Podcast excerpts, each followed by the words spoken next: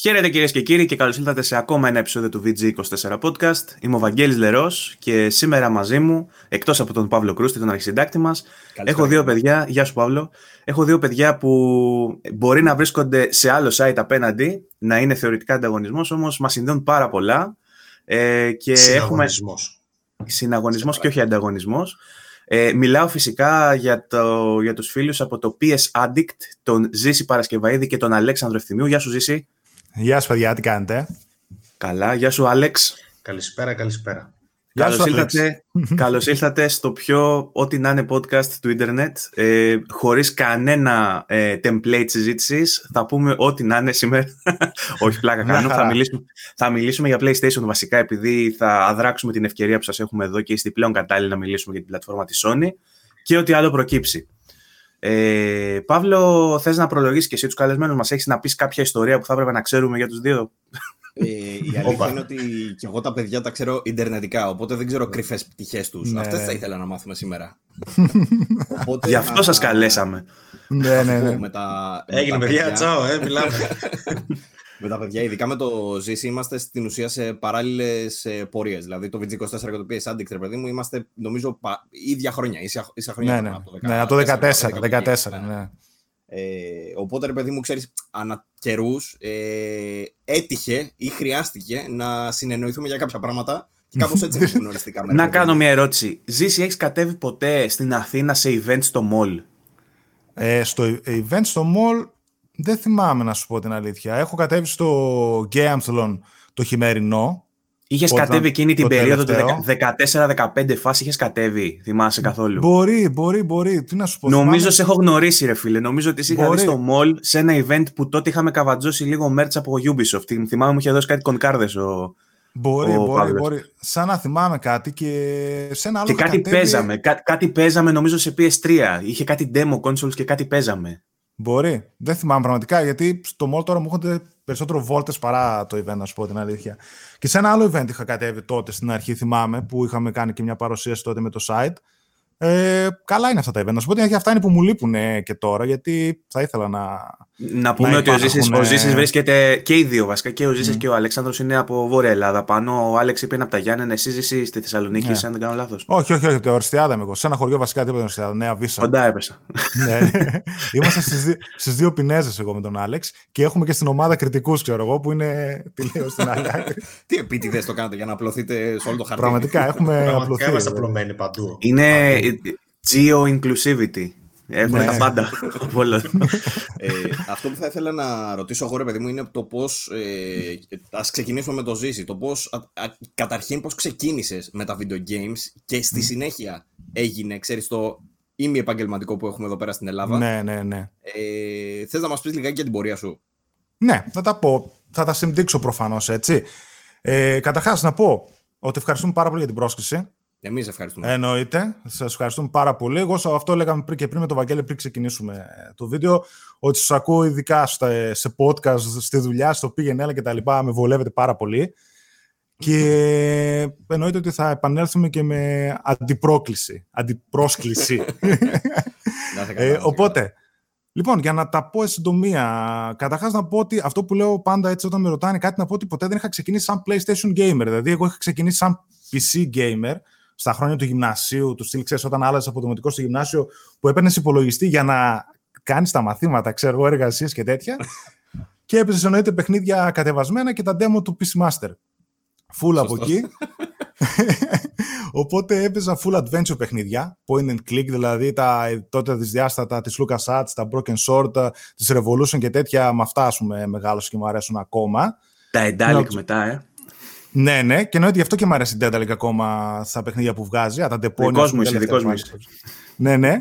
Όλα αυτά οι Double Fine που έβγαλε ξανά Remaster ήταν το καλύτερό μου. Έτσι. Το Green Fandango, ας πούμε, το έχω εδώ πέρα πίσω κουτί σαν καινούριο όταν το πρώτο αγόρασα. Τελείωσα το Full Throttle προχτές. Απλά Μπράβο. ναι, ναι, ναι. Είναι ό,τι καλύτερο τώρα που κάνει αυτά τα Remaster. Και μετά συνέχεια ήταν στις κονσόλες που ξεκίνησα να παίζω σε Xbox και Gamecube γιατί ήταν πολύ απλά οι πιο φθηνές κονσόλες σε σχέση με το PlayStation 2 που ήταν πιο ακριβό. Ε, κάνα το GameCube, ok, ας πούμε, μετά έπαιζες αναγκαστικά και αυθεντικά. Και το Xbox είχε σπάσει πανεύκολα, Οπότε έπαιζες full αντιγραφές έτσι. Γιατί Το εντάξει, θυμάμαι. μην, μην κρυβόμαστε στο δάχτυλό μας ότι γινόταν ο χαμός έτσι και στα PlayStation που σπάγανε. Οπότε ξεκίνησα Αυτό, με αυτό έχει Xbox. πολύ ενδιαφέρον. Θα ήθελα να τη Ναι. συζητήσουμε εκείνη την εποχή. Ε, με- το, το Xbox ήταν και αυτό χήμα. Δηλαδή, δε- δεν θυμάμαι Χήμα. αν είχε τσιπάκι, αν είχε. Τι είχε. Χήμα, χήμα, χήμα. Έβαζε, όχι, εντάξει, όχι ψέματα, όχι χήμα. Έβαζε τσιπάκι μέσα, Ναι. κανονικά. Έβαζε τα παιχνίδια και εννοείται μετά όποιος ασχολήθηκε έκανε και ένα βήμα παραπάνω. Δηλαδή περνούσε στα παιχνίδια μέσα στο σκληρό, Είχε δεν χρειαζόταν να modded. κάνει δισκάκι. Ε, τα πάντα το Xbox όλα. ούτως ή άλλως πάντα ήταν, ρε παιδί μου, το θυμάμαι κι εγώ, είχε και community που ασχολιόταν ε, ε, Πάρα εντατικά με πολύ. modding. Και επίσης, σε περίπτωση που δεν το ξέρετε, να σας πούμε ότι και εμείς, η ομάδα τέλος πάντων του VG24, ή τέλος πάντων πολλοί από αυτούς που είμαστε τώρα στο VG24, ξεκινήσαμε από το 360GR που ήταν στην ουσία η, η unofficial ομάδα του Xbox 360 στην Ελλάδα. Forum Έμπαινα. τότε, ρε παιδί μου, που ήταν. Έμπαινα. ε, α- αν θυμάσαι, τα βασικά Ναι, ναι, ήταν ναι. modding. ναι, ναι, ναι, έμπαινα. ήτανε- Γιατί γι' αυτό ακριβώς το λόγο έμπαινα. Ε, βέβαια. Ήταν ε, δηλαδή η εποχή, ρε παιδί μου, καλά, άλλες εποχές σε σχέση με τώρα. Έτσι. Αυτά πρέπει να Μμμ. τα πούμε. Αυτή τη στιγμή δεν υπάρχει ίχνος ε, Φόρουμ. από ότι. ναι, ούτε φόρουμ, ούτε και για την πειρατεία θέλω να πω. Ε, Μμ. καμία σχέση με τα χρόνια τότε. Ε, η Θα, θα κατάσταση εκπλαγείς είναι τέτοια. βέβαια, θα εκπλαγείς αν ακούσεις ότι διατηρώ ακόμα επαφές ε, με παιδιά από το 360 επειδή με κάποιους ήμουν παιδικός φίλος που μένουν απέναντι και ακόμα τσιπάρουν, ακόμα φλασάρουν, ακόμα τσιπάρουν.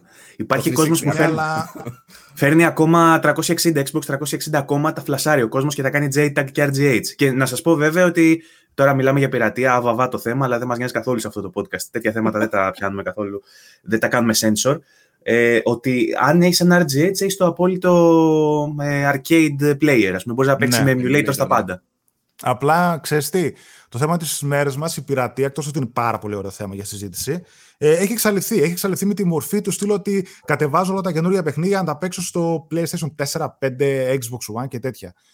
Η πειρατεία, ό,τι υπάρχει τώρα είναι για modding του στυλ να περάσω εξομοιωτές, να περάσω main, να περάσω τέτοια πραγματάκια.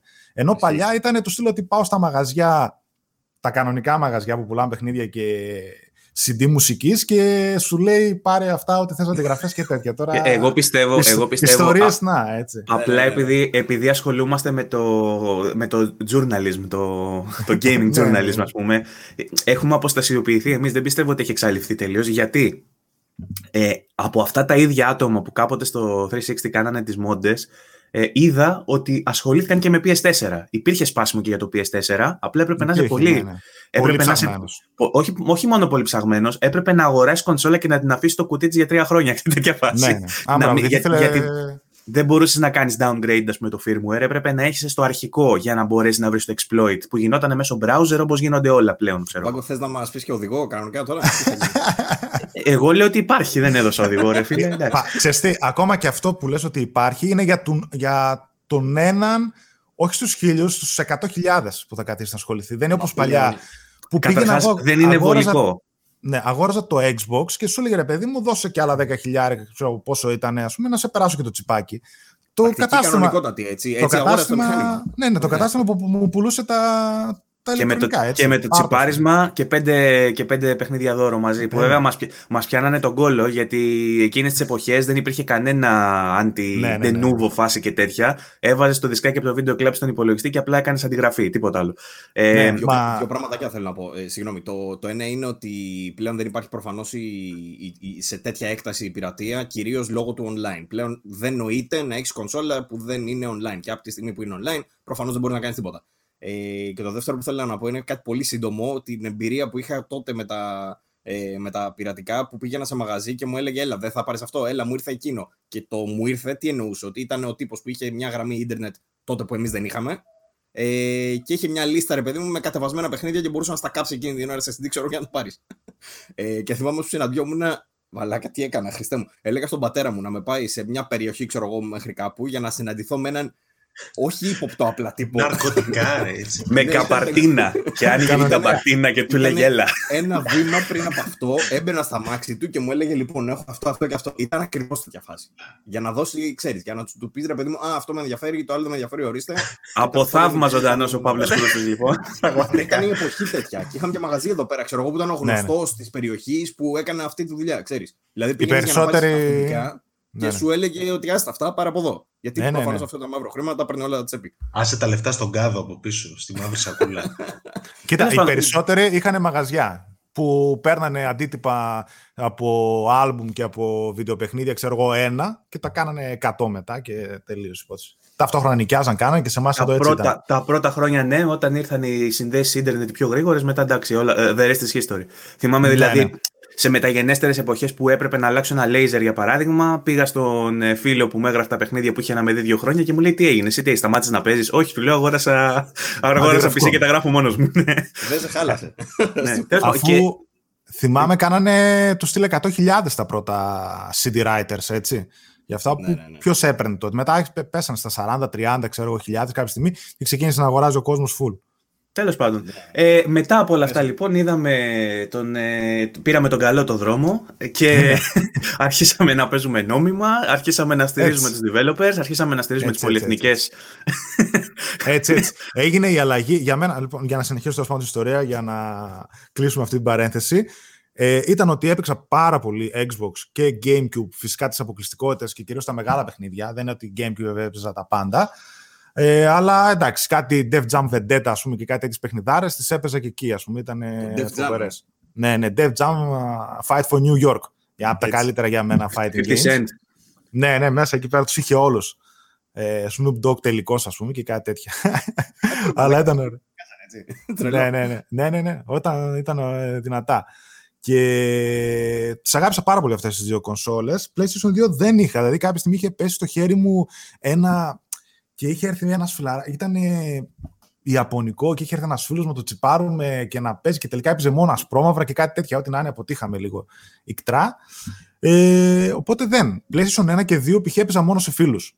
Και εγώ είχα τις άλλες κονσόλες, δηλαδή Xbox και τα λοιπά, κάπως έτσι τα μοιραζόμασταν και παίζαμε όλοι τα πάντα. Ακριβώς Και ίδιο, μετά- background, Γύρισε έτσι. α, ακριβώς ίδιο background με μένα εντωμεταξύ. Ε. Ναι, ναι, ναι. Παίζαμε όλοι. Δηλαδή, και τότε, ξέρεις, δεν ήταν αυτό. Δηλαδή, καμιά φορά χθε τα σκεφτόμουν και έλεγα ότι τώρα, δηλαδή, καμιά φορά και με τα παιδιά, ξέρεις, ερχόμαστε σε καμιά αντιπαράθεση ή έστω σε συζήτηση δεξιά-αριστερά για παιχνίδια, για reviews που γράφουμε και αυτά. Και πλέον λέω, δεν νοείται άνθρωπος να βάλει παιχνίδι σε κονσόλα, να το κατεβάσει και να μην ξέρει τι είναι αυτό που θα παίξει. Δηλαδή, Πώς το- κα- πώς το εννοείς; το εννοώ ότι κάποτε παίρναμε παιχνίδι επειδή μας είπε ο φίλος μας ότι α, αυτό είναι καλό ή όχι, ως εκεί Α, τελεία, ή ότι επειδή έχει ένα ωραίο εξώφυλλο. Δηλαδή, Αυτά. θυμάμαι να, να πηγαίνω σε φιλαράκι μου και να βάζει το Metal Gear Solid το 1 στο PlayStation και να μην ξέρει κανείς τι είναι αυτό, ποιος το Ναι, έκανε ναι, ναι. και τι παίζουμε εκείνη τη στιγμή. Και απλά μπαίναμε και βρίσκαμε α, ένα boss και πώς θα το περάσουμε ή κάτι τέτοια. Δηλαδή, Το λέγαμε και με τον Τατσιόπουλο πρόσφατα αυτό που μπαίνει στο Metal Gear που ήταν κάτι πρωτόγνωρο τότε. Και ναι, ναι, ναι. έλεγε ο Τατσιόπουλο γιατί, γιατί πρέπει να κρύβομαι τώρα από αυτούς. Ξέρω. Δεν θέλω να κρυφτώ, ρε. Θέλω να παλέψω και έχανε, ξέρω εγώ εύκολα. Και, γιατί χάνω τόσο εύκολα. Ήταν τέτοια η Ναι, φάση ναι. που δεν δεν κάνω να το αντιληφθείς τι είναι. Αλλά Ειδικά μετά σε αυτή, τη, συνέχισε αυτό το σε αυτήν την άχαρη περίοδο που δεν ξέρεις καλά αγγλικά, αν έχει ξεκινήσει από μικρός να παίζεις. Εγώ Ναι. θυμάμαι έπαιζα, έπαιζα Game Boy και ακόμα πήγαινα A Junior, B Junior, ξέρω εγώ στα αγγλικά, δεν ήξερα καθόλου. Μόνο το Yes και το No ήξερα. Και μου έλεγε ο NPC ξεκάθαρα κάνει αυτό και δεν καταλάβαινα τι μου λέει. Και είχα κολλήσει τα Pokémon, ξέρω εγώ, σε μια πίστα στην αρχή και δεν μπορούσα να ξεκολλήσω. Εντάξει, δεν ασχολιώ. Και σε πολλά παιχνίδια, τώρα μιλάμε για μικρός μικρός, δεν ασχολιώσουν με τα objectives. Έμπαινες μέσα και έκανες Ναι, βόλτες, ναι, ας ναι. πούμε, με το αυτοκίνητο Ναι, ναι. και τέλος. Συζητούσαμε σε προηγούμενο επεισόδιο ότι κάναμε και role playing άκυρο. Δηλαδή βάζαμε WRC και κάναμε τους ταξιτζίδες, ρε παιδί μου, τέτοια Ναι, φάση. ναι, ναι. Και παίζαμε Ναι, μόνοι ναι. μας. Μα να σου πω κάτι σε περίπτωση, ρε παιδί μου, κοίτα, τώρα εμείς έχουμε, επειδή ούτως ή άλλως ασχολούμαστε, επειδή υπάρχει και εκτιμένη εμπειρία, επειδή έχεις μεγαλώσει με αυτό το πράγμα, είναι πολύ διαφορετικό από. Σκέψου να πιάνεις τώρα ένα βιντεοπαιχνίδι. Τι θα το Ναι. έκανες. Θα Ναι, ναι, καθόσουν ναι, να ναι. ασχοληθείς, ας πούμε, με τα objectives, θα καθόσουν να Ναι. ασχοληθείς, ξέρω, με τρόφις και με τέτοια. Ποιος ξέρει. Κα- Μάλλον όχι. Ε, α- α- έχουν γίνει τα παιχνίδια βέβαια λίγο πιο κατευθυνόμενα σε σχέση με Ναι. το πώς μπορεί να ήταν παλιότερα. Αλλά νομίζω ότι αυτό το πράγμα που πρέπει να το έχεις στο. έτσι όπως το είχαμε εμείς τέλος πάντων παλιά, ε, δεν νομίζω να ξανάρθει ποτέ. Αλλά τέλος πάντων. έχει- Ε, Δεν ήταν τότε. πλάκα το- Τότε έμπαινες ψηλοτυφλά. Δηλαδή, Ναι. άντε διαβάζαμε και εμείς. Ξέρεις, κάποιοι που λίγο είχαν την ψήρα παραπάνω, διαβάζανε και κανένα περιοδικό. Άντε, κανένα PC Master, Μπράβο, κανένα πια. Games, κανένα Game Pro. Κάτι έβγαζες από εκεί, ας πούμε, αλλά οι περισσότεροι ήμασταν στα τυφλά. Έτσι, άντε, καμιά ανταλλαγή μεταξύ μας, κάνα και ό,τι πουλούσε το μαγαζί με τις αντιγραφές. Ζήση, Έτσι. πότε, πότε αποφάσισες να κάνεις σε site, ας πούμε; Πότε- ή Ποια ήταν η πρώτη σου Ήταν- επαφή, έφτιαξες κατευθείαν site ή πέρασες και από αλλού; Όχι, ήταν, ε, βασικά τι έγινε. Ε, πώς ήταν, ήταν εποχή τώρα 360, PlayStation 3 ξέρω εγώ, που ασχολιόμασταν. Ε, είχα πάρει 360 πρώτο, γιατί είχε βγει και πρώτο. Ας πούμε, το PlayStation 3 τότε το έβλεπα και ήταν κάτι 6,5 εκατοστάρικα. Το κάνανε βόλτα στα 7 και φέρνανε τα 7 μια κονσόλα και το Resistance, ας πούμε, και ένα Need for Speed, δεν θυμάμαι ποιο ήταν. το βλέπαν όλοι και μου το βλέπαν τιμή όλοι, κόβανε πέρα. Οπότε παίρνεις, πήρα ένα Xbox 360, το οποίο και αυτό φαντάσου ότι HDMI δεν είχαν τα πρώτα. Τσιπαριζό, τσιπαριζόταν και αυτά και μετά πήγα στο Slim, ας πούμε, στο PlayStation 3. Ε, κάποια στιγμή την ασχόληση και με αυτά με εκείνα ε, λέγαμε ρε παιδί μου, ένα site, κάνα τέτοιο έτσι να κάνουμε και είχα κάνει site με το Δημήτρη από το Bastet το τωρινό. Τότε, ναι, ρε παιδί. μαζί, ρε. Ναι, ναι. Ήμασταν, είχαμε κάνει ένα ε, game site, το λέγανε, και είχαμε κάνει ένα, ξέρεις, ε, γράφαμε εμείς, κανένα review, ένα κανένα game site. Ναι, ναι, ένα game λίγο, site. Λίγο generic τίτλος, αλλά εντάξει, καλό. Ναι, ήταν ήτανε, ε, με, με D, game site και καλά. Α, νόμιζα game site και λέω ναι, ναι. ναι. Ασχολιόμασταν εκεί πέρα, ναι, ασχολιόμασταν εκεί πέρα, ρε παιδί μου, έτσι λίγο ελαφρά. Ε, και κάποια στιγμή, ξέρεις, και εγώ ψιλοβαρέθηκα, δεν ασχολιόμουν, με το ένα με το άλλο έφυγα. Και από εκεί και πέρα, κάποια στιγμή, όταν με ξαναήρθε η όρεξη, να ασχοληθώ μετά από κανένα δύο χρόνια πότε ήταν, ήθελα να ασχοληθώ με κάτι πιο συγκεκριμένο. Και λέω, ρε παιδί μου, τι παίζω, με τι ασχολούμαι, τότε είχα μπει full PlayStation 3. Σε φάση του στείλα αγόρασα παιχνίδια συλλεκτικές, έπαιζα τα πάντα. Λέω ρε παιδί μου, τι ξέρω καλά. Ε, θα ασχοληθώ με αυτό. Τι δεν υπάρχει στην Ελλάδα, δεν υπάρχει αυτό. Τι αγαπάει η Ελλάδα, το PlayStation αγαπάει η Ελλάδα. Και, για, και περισσότερο ήθελα να είναι κάτι πιο στοχευμένο, του στείλει με μια πιο μικρή ομάδα, να είναι πιο ευέλικτη. Ακόμα και αν αυτό ρε παιδί μου σου στερεί τη δυνατότητα να πάρεις και κόσμο που δεν ασχολείται με PlayStation, που λέει ο κόσμος, είμαι platform από τη μια μεριά. Την άλλη μεριά ήταν safe επιλογή, ναι. γιατί το 80% του κόσμου θα ασχοληθεί με το PlayStation, όπως και να έχει το θέμα. Κατάλαβες. Ξέρεις, ε, είναι, έχεις ε, τη σύσταση της ομάδας. Πόσοι έχουν PlayStation, πόσοι έχουν Xbox. Όλοι έχουν PlayStation και θα έχουν κάποιοι και Xbox. Ναι, αυτή ναι, είναι, ναι. Αυτή είναι η συνηθισμένη σύσταση εδώ πέρα. Ούτως ή άλλως. Οπότε, ναι, μεν ήταν, θα ήταν πιο μικρή ομάδα, πιο ευέλικτη, θα γράφουμε κάτι στοχευμένο, αλλά παράλληλα δεν χάναμε και κάτι τρελό το να μην γράφεις για τις άλλες πλατφόρμες, γιατί κυριαρχούσε και κυριαρχεί ακόμα το PlayStation. Οπότε, κάπως έτσι, τον Ιούνιο του 2014 κάναμε ένα site, από τότε κάνα δύο φορές το αναμόρφωσα σαν εξωτερικό ενώ σαν homepage και τέτοια. Αυτά και σιγά σιγά η ομάδα μεγάλωνε. Καλά, εντάξει, τώρα βέβαια φαντάζομαι τα ξέρετε κι εσείς. Τώρα τελευταία η ομάδα μας είναι πάρα πολύ σταθερή. Τα παιδιά που ξέρουν, που γνωρίζουν, που είναι υπεύθυνα. Έχω και τον Άλεξ εδώ πέρα, του τα λέω και σε αυτόν.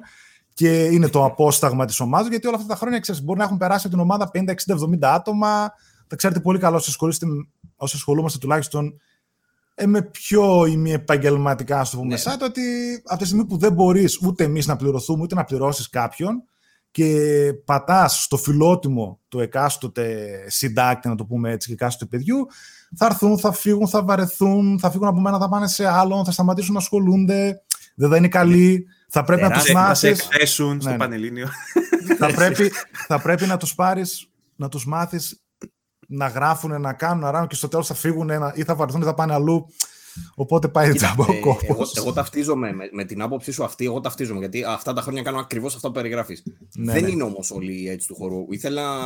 Θα φτάσουμε και σε αυτό. Mm. Είναι ένα πολύ σημαντικό θέμα το οποίο θα ήθελα να το πιάσουμε λίγο και περισσότερο ε, και έχει να κάνει με το άρθρο που λέγαμε χθες από το Κοτάκου. Ναι, ναι, Αλλά ναι. θα ήθελα να μην το πιάσουμε ακόμα. Ναι, ε, να κάνουμε μια εισαγωγή και στον Άλεξ, τον οποίο τον έχουμε αφήσει και δεν μιλάει καθόλου. Ναι, ναι, ναι. Ε, Αφού άρχισα τα δικά σας για προκοσαετία, τι να πω εγώ. προεικοσαετία. Εσύ είσαι πιτσιρικάκι. Δεν τα θυμάσαι εσύ αυτά, δεν τα ξέρεις. Δεν τα θυμάμαι. Όχι. Ιδέα. 24 είμαι, πού να τα θυμάμαι.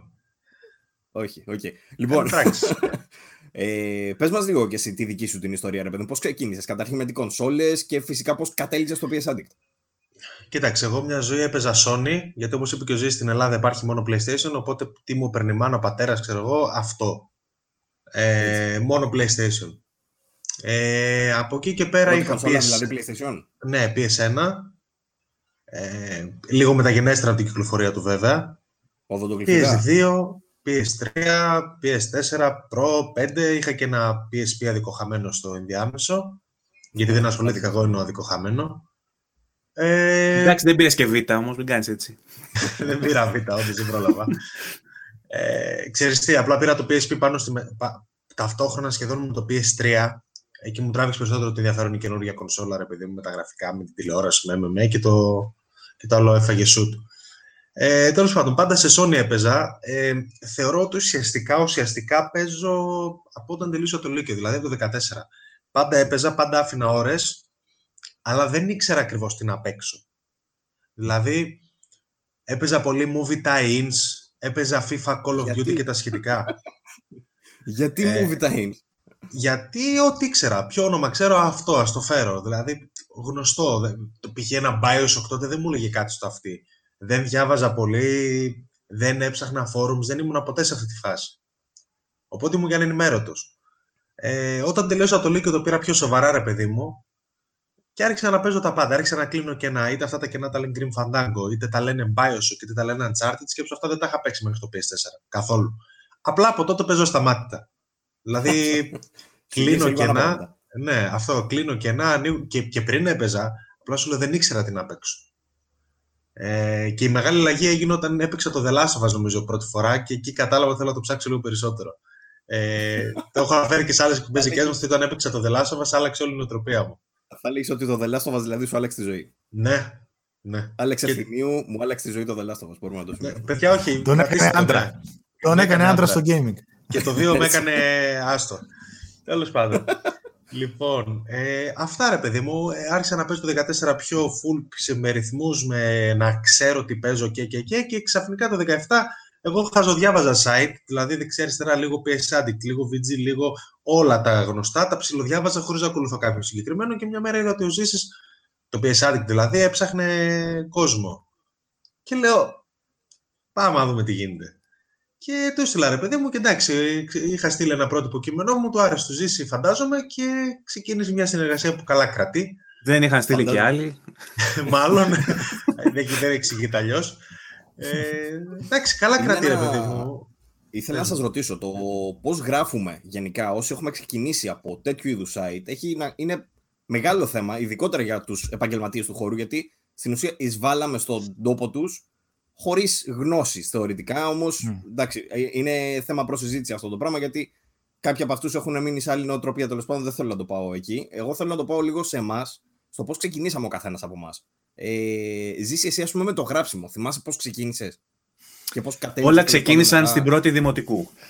ναι, όχι τέτοιου είδου γράψιμο. Να σου πω την αλήθεια, γενικά εγώ το είχα λίγο με το γράψιμο. Έκθεση γενικά δηλαδή, ξέρω εγώ, δηλαδή, καλός για ναι, ναι, δηλα... και τέτοια. Ναι, ρε παιδί μου, δηλαδή γενικά στην έκθεση το είχα. Εντάξει, τώρα πανελλήνη θυμάμαι, είχα γράψει έκθεση 18 και 3, ας πούμε, ξέρω. Έτσι. γενικά, γενικά το είχα όντως με το γράψιμο, ρε παιδί μου, δηλαδή μπορούσα να βγάλω ένα κείμενο άνετα έτσι, για θέματα, ξέρεις, τα διάφορα που γράφαμε, στα σχολεία και σε αυτά και μετά. Οπότε και με τα video games όταν άρχισα να ασχολούμαι, σου λέει έβγαινε εύκολα. OK, okay, προφανώς και εγώ διάβαζα ελληνικά και σε ένα site και πάτησα και πάνω σε μια δομή τη βασική δομή του στην αρχή θυμάμαι, ξέρεις, ψιλοχώριζα το κείμενό μου ιστορία, γραφικά, ε, ήχος, ξέρω εγώ, τι άλλο γράφουμε στο τέλος. Gameplay. Βοηθάει γιατί είναι σαν μπούσουλα, Βο... παιδί μου. Ναι, αυτό, βοηθάει. Με αυτό το μπούσουλα ξεκίνησα και μετά σιγά σιγά από μόνος μου, παιδί μου, κατάλαβα πρώτον ότι είναι υψηλό απαρχαιωμένο όλο αυτό το στυλ και λίγο λίγο άρχισα να, να αλλάζω τα κείμενά μου. Να τα κάνω, ρε παιδί μου, ξέρεις πιο αναπτυμμένα, να, να καταλαβαίνω καταρχάς τι διαβάζει ο κόσμος, τι δεν διαβάζει, τι αρέσει, τι δεν αρέσει. Καταρχάς, το τελευταίο χρονικό διάστημα έχω μικρύνει ε, τα review μου, γιατί καταλαβαίνω ότι ε, δεν τα διαβάζει ο κόσμο. Δηλαδή, όταν θα γράψω εγώ για ένα Assassin's 3.500 λέξεις και κάτι τέτοια που έγραφα, ας πούμε, πέντε σε κάποια που έχω φτάσει, ε, δεν θα μπει ο άλλος στον κόπο να το διαβάσει και να θέλει, έτσι. Είναι σαν να γράφεις, ας πούμε, και εκπομπές που λέγαμε πριν, τρεις και τέσσερις ώρες. Μπορεί κάποιος yeah. Ναι. να σου δώσει και δεύτερο κλικ για να διαβάσει τη συνέχεια, αλλά πολύ λίγοι είναι αυτοί που θα το κάνουν. Οι περισσότεροι θα πάνε στο τέλος. Έχει και δίκιο σε αυτό. Είναι, είναι θέμα το να κάνεις όμως ε, editing στον εαυτό σου, έτσι. Δεν είναι ναι, αυτό, αυτό. Το πρόσεξα εγώ καταρχήν σε μένα το ότι να μπω κάπου και να δω ένα τεράστιο σεντόνι πρέπει να με κεντρίζει πάρα πολύ το θέμα. Να θέλω να το μάθω για να κάθεσαι το διαβάσω όλο. Ειδικά όταν είσαι σε review που υπάρχει πληθώρα έτσι γνώσεων. Οπότε το τελευταίο ας πούμε, εξέλιξη που έκανα ήταν το να μικρύνω τα review μου. Δηλαδή θέλω το review μου ας πούμε, να είναι 1500 λέξεις. Για να είναι ρε παιδί μου. Ξέρεις, το τελευταίο εξάμεινο τους το έχω κόψει και τους λέω από εκεί πέρα που τους έλεγα ότι γράφτε αβέρτα. Το ναι, τελευταίο ναι. εξάμεινο συγκεκριμένα τους έχω πει χιλιάρικο. Και εγώ έτσι λέω. Γιατί είναι αυτό που λες. Και σε ακούμε ευλαβικά, κατά γράμμα. Ναι, ούτε ένας, ρε, ποτέ. Κανείς. Ό,τι θέλει να κάνει. Και εγώ έτσι λέω στα παιδιά, και εδώ ο Άλεξ Μάρτυρας, ειδικά ας πούμε και σε κάποια ίντες που γράφουμε αρκετά, ε, τους λέω παιδιά, max χίλιες λέξεις, γιατί κάποια στιγμή και μετά καταλαβαίνεις ότι δεν αξίζει και ο κόπος. Εντάξει, δηλαδή γράψε πιο συμπυκνωμένο την ουσία παρά να ξεκινήσεις μια, μια ροή του στυλ ότι λεπτομέρεια και εκείνο και το άλλο και τα αυτά. Αντα, ανταγωνίζεσαι με πάρα πολλά πράγματα στο entertainment, ας πούμε στην ψυχαγωγία του κοινού, αν κάνουμε ψυχαγωγία γιατί κάνουμε ενημέρωση πρωτίστως, όμως μπορεί κάποιος να το πάρει και σαν ψυχαγωγία γιατί κάνουμε και διαφορετικού είδους content. ε, ε, ανταγωνίζεσαι πράγματα τα οποία δεν μπορείς να ανταγωνιστείς. Και υπάρχουν ολόκληρες συζητήσεις, υπάρχουν αλγόριθμοι χτισμένοι πάνω στη συμπεριφορά του χρήστη και το πόσο κάθεται σε κάθε άρθρο κτλ. Οπότε νομίζω ότι τα μεγάλα κείμενα όντως δεν κάνουν τόσο καλό, δεν θα διατηρήσουν την προσοχή. Τη στιγμή που άλλος μπορεί απλά να πάρει ακαριέα, ε, αστραπιαία, μάλλον ε, πληροφορίες στο κινητό του κάνοντας swipe. Γι' αυτό, ας πούμε, εμείς έχουμε κάνει το άλλο που βγάζουμε και το βιντεάκι με το, με το συμπέρασμα. Που έχει το βαθμό για το συμπέρασμα. Παίρνει την πληροφορία. Ο άλλος μπορεί να θέλει να το δει, να φύγει. Και reach παίρνουμε σαν page και mm. ο άλλος ενημερώνεται στα γρήγορα. Έχει και το κείμενο όμως επικουρικά για να, να κάτσει ο άλλος να διαβάσει. Τώρα, να, να, σου πω την αλήθεια, εγώ μου αρέσει να εκφράζω με περισσότερες λέξεις. Δεν θέλω να το συμπυκνώνω τόσο πολύ. Θέλω να. Ξέρεις, Βάγκο, είναι, το συζητάμε εδώ και πολύ καιρό ναι, αυτό ναι. το πράγμα. Το, το βίντεο γενικότερα είναι το μέλλον. Νομίζω και τα παιδιά το ξέρουν ναι, αυτό. Ναι, ναι. Το podcast σας πάει εξαιρετικά από ότι έχω δει από τα top στην Ελλάδα για gaming. Ε, και τα κείμενα γενικότερα είναι για πιο δύσκολο. Είναι πιο δύσκολο να τα προωθήσεις, ας πούμε. Δηλαδή, το να βάλεις τον άλλο να κάτσει να διαβάσει αυτό που λέει και ο Ζήσης 3.000 λέξεις για παράδειγμα, πρέπει να είναι όντως κάτι που τον ενδιαφέρει πάρα πολύ και θεωρώ όχι μόνο αυτό. Πρέπει να είναι και τύπος που μπορεί να κάτσει να διαβάσει 3.000 Δεν διαβάζει πλέον πολύ ο κόσμος. Και 1500 να είναι οι λέξεις. Πολλοί απλά θα κάνουν scroll down, θα, πάνε, θα δουν το 8 και ή το 7 ή το 6 το 2 και, και απλά θα μπουν να σε βρίσουν. Και απλά θα μπουν να σε βρίσουν γιατί έβαλες 8. Ίσως, ίσως. εντάξει, δεν λέω ότι είναι όλοι έτσι. Ναι, απλά πάρα πολλοί κόσμοι βαριέται να διαβάσει. Π.χ. ένα κείμενο που εγώ κάθομαι, εγώ τα λατρεύω τα μεγάλα κείμενα, εφόσον έχουν ουσία. Κάθομαι και διαβάζω, ρίχνω ρε παιδί μου και σε ελληνικό τύπο και σε ξένο. Ρίχνω ώρες, κανένα θέμα. Αλλά ο πολύς ο κόσμος δεν θα το κάνει πλέον αυτό. Mm. Εντάξει, βέβαια, είσαι και πάλι ο φίλο, σωστός, δεν θα γράψεις ε, τι θέλει ο πολύς ο κόσμος. Θα, γράψει, θα καταθέσει άποψη όπως πρέπει να την καταθέσει, εννοείται. Ε, Άλεξ, θέλω να σε ρωτήσω; Α, συγγνώμη, ναι. να συμπληρώσω λίγο τον Παύλο σε αυτό που είπε. Π.χ. αυτό που είπε ο Βαγγέλης ότι α, και εμείς τώρα έχει τρία ή τέσσερα τα τελευταία review. Έχουμε κάνει και εμείς ένα template που το ανεβάζω στο Instagram μετά από μια-δύο μέρες αφού το βγάλουμε στο site. Λέω άντε, όποιος θέλει να. Στην ουσία θα μαζέψει τα clicks που είναι να μαζέψει. Βγάζουμε και ένα εικονίτσα στο Instagram που λέμε τη βαθμολογία και το συμπέρασμα, ας πούμε. Οπότε κάνουμε και αυτό το share σε κάποιους που. Τέτοιο είναι χρήσιμο, okay, και λέμε όποιος θέλει να διαβάσει το αναλυτικό review, ας μπει στο site. Αναγκαστικά θα κινηθείς και σε τέτοια μονοπάτια, γιατί πλέον βλέπεις ότι όλη η πληροφορία έχει γίνει πάρα πολύ fast food. Ε, και, και όπως είπες στο χώρο του entertainment που έλεγε ο Βαγγέλης, πρώτον, ένα site, καταρχάς το μέλλον είναι το βίντεο. Δηλαδή για μένα, ας πούμε, θυμάμαι έτσι ξεκίνησε το κανάλι και κάποια βιντεάκια που έκανα, του στείλα ένα κείμενο να το μεταφέρω σε βίντεο. Θυμάμαι που ήταν 3.000 λέξεις κείμενο, ισοδυναμή σε 10 λεπτά βίντεο. Πάνω κάτω με μια αφήση. Είσαι, είσαι, και είσαι γρήγορος, θα έλεγα εγώ. Ναι, ναι και είμαι σχετικά γρήγορος. ναι, και είμαι σχετικά γρήγορος. Ε, βλέπω ότι έχει επιτυχία το βίντεο, το βλέπει πολύ πιο εύκολα ακόμα στο να μπει να διαβάσει. Γιατί έχει συνηθίσει πρώτον, καταρχάς, ας ξεκινήσουμε από reviews ή οτιδήποτε τέτοια πιο ουσιώδη πληροφορία, μπορεί να βρει reviews στο Twitter, από εξωτερικό κυρίως, οι οποίες μπορεί να είναι πέντε γραμμές και να έχουν reach και να έχουν απήχηση και να πουλήσουν και παιχνίδια για την εταιρεία. Έτσι. Ε, δεν θα μπει στα site να διαβάσει κάποιο 3.000. Θα μπει στο Instagram που κάποιος θα ανεβάσει μια εικονίτσα και θα λέει 7 θετικά, αρνητικά, τρεις γραμμές, τέλος. Γεια σας. Έχει, έχει ασχοληθεί το 1 δέκατο ναι. και πολύ του χρόνου που έχεις ασχοληθεί εσύ. Ναι. Έχει ξέρω εγώ, πολλαπλάσια μεγαλύτερη. Υπάρχει στην Ελλάδα. Υπάρχει στην Ελλάδα. Αυτό έχει ανοίξει τώρα. Προσπαθεί Ναι, ναι, ναι. Υπάρχει. Τα ξέρω τα ε, παιδιά. Ναι. Τα ξέρω τα παιδιά. Και π.χ. σε άλλα, καλά, Facebook ε, groups, ε, χαμός, Facebook σελίδες, χαμός. Ε, το ένα το άλλο γράφουν ο καθένας τα πάντα και απλά έχω φτάσει σε ένα σημείο που προφανώς και θα συνεχίσει το site αυτό το σκοπό που έχει και τα reviews που γράφουν κτλ. Απλά καταλαβαίνω και εδώ Τώρα να φοβάμαι λίγο μην παρεξηγηθεί αυτό που θέλω να πω. Θα βάλω τι εταιρείες μέσα ότι όταν κάποιος σου βγάζει με το 1 δέκατο του κόπου ή το 1 εκατοστό πέντε γραμμές και έχει τις ίδιες απολαυέ με σένα που θα παραδώσεις 3.000 λέξεις, θα κάνεις μια εκπομπή που θα αναφέρεις στο παιχνίδι, θα κάνεις ένα βίντεο review και θα έχεις φάει πόσες ώρες σε editing και σε όλο αυτό για να βγάλει άλλος μια εικονίτσα με 100 γραμμές και να έχετε πάρει το ίδιο review copy, ξέρω εγώ, ή να πάρει περισσότερο και από σένα σε διαγωνισμό αύριο μεθαύριο. Ζήση, εμένα αυτό με τρελαίνει. Εμένα αυτό με βιδώνει. Η απόγνωση είναι πολύ ε, αναγνωρίσιμη, έτσι όπως την περιγράφεις. Ε, ήταν από τα πρώτα πράγματα που, ξέρεις ρε παιδί μου, όταν ξεκινήσαμε κι εμείς, κάνεις τον κόπο σου, ρίχνεις ναι, χρόνο. Ναι. ναι ενημερώνεις για τον χρόνο που ρίχνεις κιόλας. Δεν είναι ότι δεν το ξέρουν. Ε. Mm. Ενημερώνεις ότι απασχολείς συντάκτες, απασχολείς ε, κόσμο που δεν πληρώνεται κιόλας. Γιατί και αυτό το ξέρουν. Mm-hmm. Ε, και στην ουσία δουλεύεις για αυτούς χωρίς να σε πληρώνουν. Παίζει Καταρχάς, ναι. καταρχάς- καταρχάς- δουλεύεις για αυτούς, αλλά ούτως ή άλλως όλα τα reviews και η δημοσιογραφία έχει κομμάτι διαφήμισης μέσα, παιδιά. Μην Μμ, γελιόμαστε. Να ξέρεις ότι τα review copies που παίρνουμε, τουλάχιστον εγώ έτσι καταλαβαίνω, και αν κάνω λάθος, διόρθωσέ με αν το ξέρεις ότι είναι αλλιώς. Πιστεύω ότι είναι copies που προορίζονται για τύπου influencers. Και το Μμ. καταλαβαίνεις αυτό γιατί συνήθως δίνονται σε ημερομηνίες που μόνο σε έναν influencer θα μπορούσε να δοθεί. Όταν στο δίνουν Ναι, day ναι. one, ένα RPG 50 ωρών ή 100 ωρών, στο δίνουν day one, εγώ θεωρώ ότι μου το δίνουν με τη λογική ότι θα το προβάλλω και θα το διαφημίσω και όχι με τη λογική ότι θα το κρίνω, θα το κάνω review και θα βγάλω content. Αυτό ότι έχει αλλάξει η λογική με την οποία μοιράζουν, έχει αλλάξει. Δηλαδή, ε, όντως χωρίζουν τα, σε μέσα influencers, youtubers κτλ. Όντως υπάρχουν αυτές τις κατηγοριοποιήσεις. Όμως δεν θα πάρει ε, συνήθως κάποιος influencer, ξέρω εγώ, πιο γρήγορα από σένα ή κάτι τέτοιο. Την ίδια Οι μέρα influencers λέω, δεν παίρνουν- είπα πιο γρήγορα.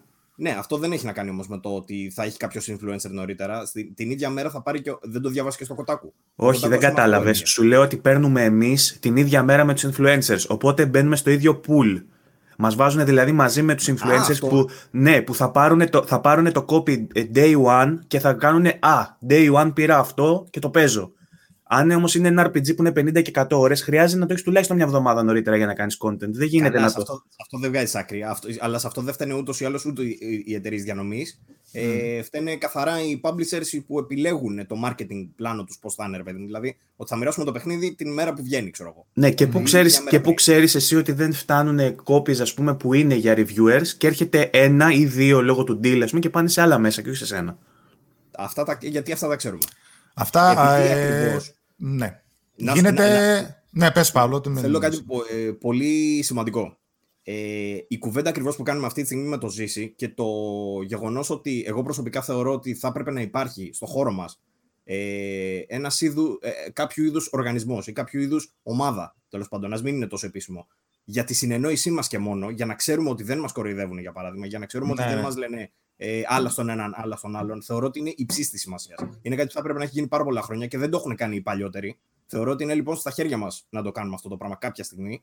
Ε, και είναι κάτι το οποίο θα ήθελα να συζητήσουμε και εκτός κάμερας αυτό το Μμμ. πράγμα. Τέλος πάντων. Ε, αυτό όμως που, που μπορώ να σου εγγυηθώ είναι ότι πολλές φορές μπορεί να έχουμε είτε πληροφορίες από site του εξωτερικού, είτε γνωστούς από site του εξωτερικού, είτε άρθρα σαν του, το τίλο που λέμε τώρα του, στο Κοτάκου, που αναφέρουν ακριβώς ε, περιστάσεις όπως για παράδειγμα το Cyberpunk, που ισχύουν ακριβώς τα ίδια πράγματα και για εμάς και στην Ελλάδα. Δηλαδή, ξέραμε περίπου ε, ε, πάνω κάτω, ρε παιδί μου, πότε θα πάρουμε, τι έγινε με την έκδοση PS4 που γιατί δεν πήραμε κωδικούς, ε, γιατί δώσανε στους PC πρώτα, τα οποία δεν ήταν τόσο ξεκάθαρα τη στιγμή που γινόντουσαν, αλλά δύο-τρεις μέρες μετά, και αφού μιλήσαμε κιόλας μεταξύ μας για να δούμε τι έγινε και πώς, καταλάβαμε όλοι ότι η κατάσταση είναι πάνω κάτω ίδια για όλο τον κόσμο. Ναι. Βάγκο, δηλαδή, ε, εγώ αυ- εκεί θέλω να εστιάσω ότι ενώ και εγώ είχα μια εικόνα ότι στην Ελλάδα μπορεί να είμαστε λίγο ρηγμένοι σε εισαγωγικά σε αυτό το πράγμα και θα σου πω βέβαια υπάρχουν και περιστάσεις που όντως είμαστε ρηγμένοι αλλά γενικότερα τελικά δεν ισχύει αυτό το πράγμα. Αλλά είναι βέβαια εξαρτάται και από την εταιρεία. Και δεν μιλάω για το διανομέα πάλι τον Έλληνα, μιλάω για, τον, ε, για την εταιρεία στο εξωτερικό. Ε, Ζήσει, δεν ξέρω κι εσύ αν, αν θες να συμπληρώσεις κάτι σε αυτό, αν έχεις διαφορετική άποψη, αν έχεις, από την εμπειρία σου δηλαδή. Όχι, δεν έχω διαφορετική άποψη. Η εμπειρία μου πάνω κάτω είναι ίδια με τη δική σου. Δεν νομίζω να υπάρχει καμιά διαφορά. Ε, από την αρχή τουλάχιστον που υπήρχε το site π.χ.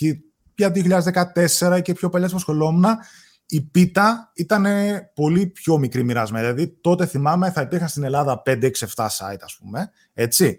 Όλα και όλα και τέλος όσοι ασχολούνται με το gaming. Ούτε καλά-καλά YouTube ούτε τίποτα ε, δεν υπήρχε. Από εκεί και πέρα φτάσαμε στο τώρα όπου θα πρέπει να ανταγωνιστούμε όλοι μας για το ίδιο κοινό, για το ίδιο κοινό σε αριθμό, έτσι, οι οποίοι θα είναι μέσα, ε, Instagrammers, α, το- στο το Twitter, ε, YouTubers, α, streamers, τα site τα μικρά και τα μεγάλα, Facebook groups, ε, όλοι αυτοί οι ίδια, ειδικά στα νέα ας πούμε, που αναπαράγουμε, αναπαράγεται παντού η ίδια πληροφορία.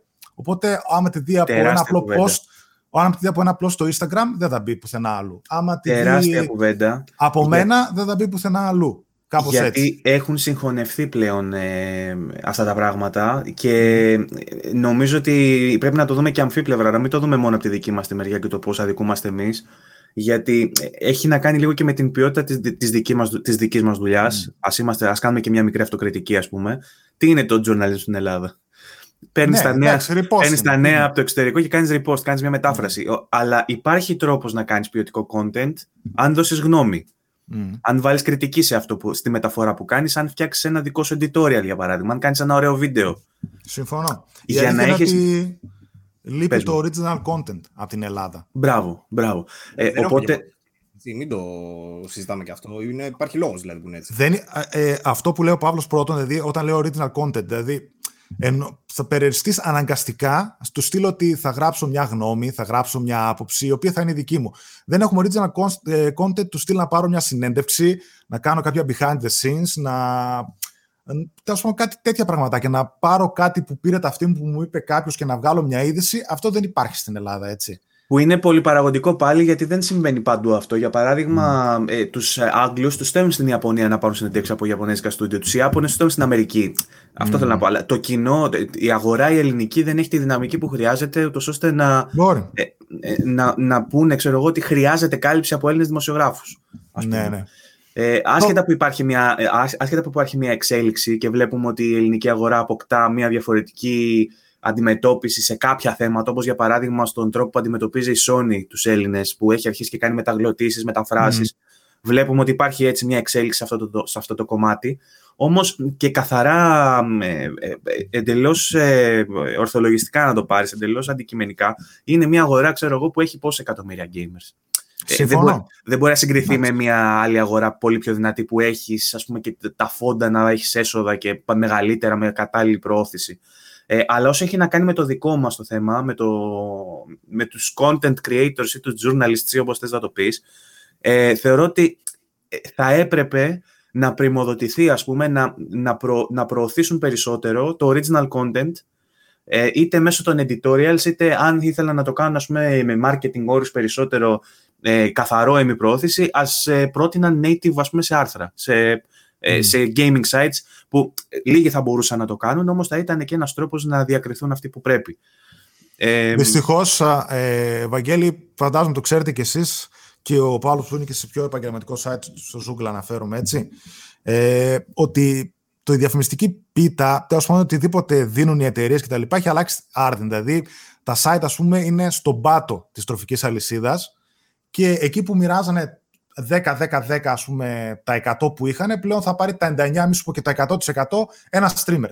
Θα το πάρει ένας που θα ανεβάσει απλά μια φωτογραφία κρατώντας το DualSense και στο background θα έχει ένα PlayStation 5. Ζήσει Κατάλαβε. να σου κάνω μια ερώτηση. Πόσα, επειδή έχω- πόσα από ε, αυτά. Sorry, πόσα, Ναι, ναι.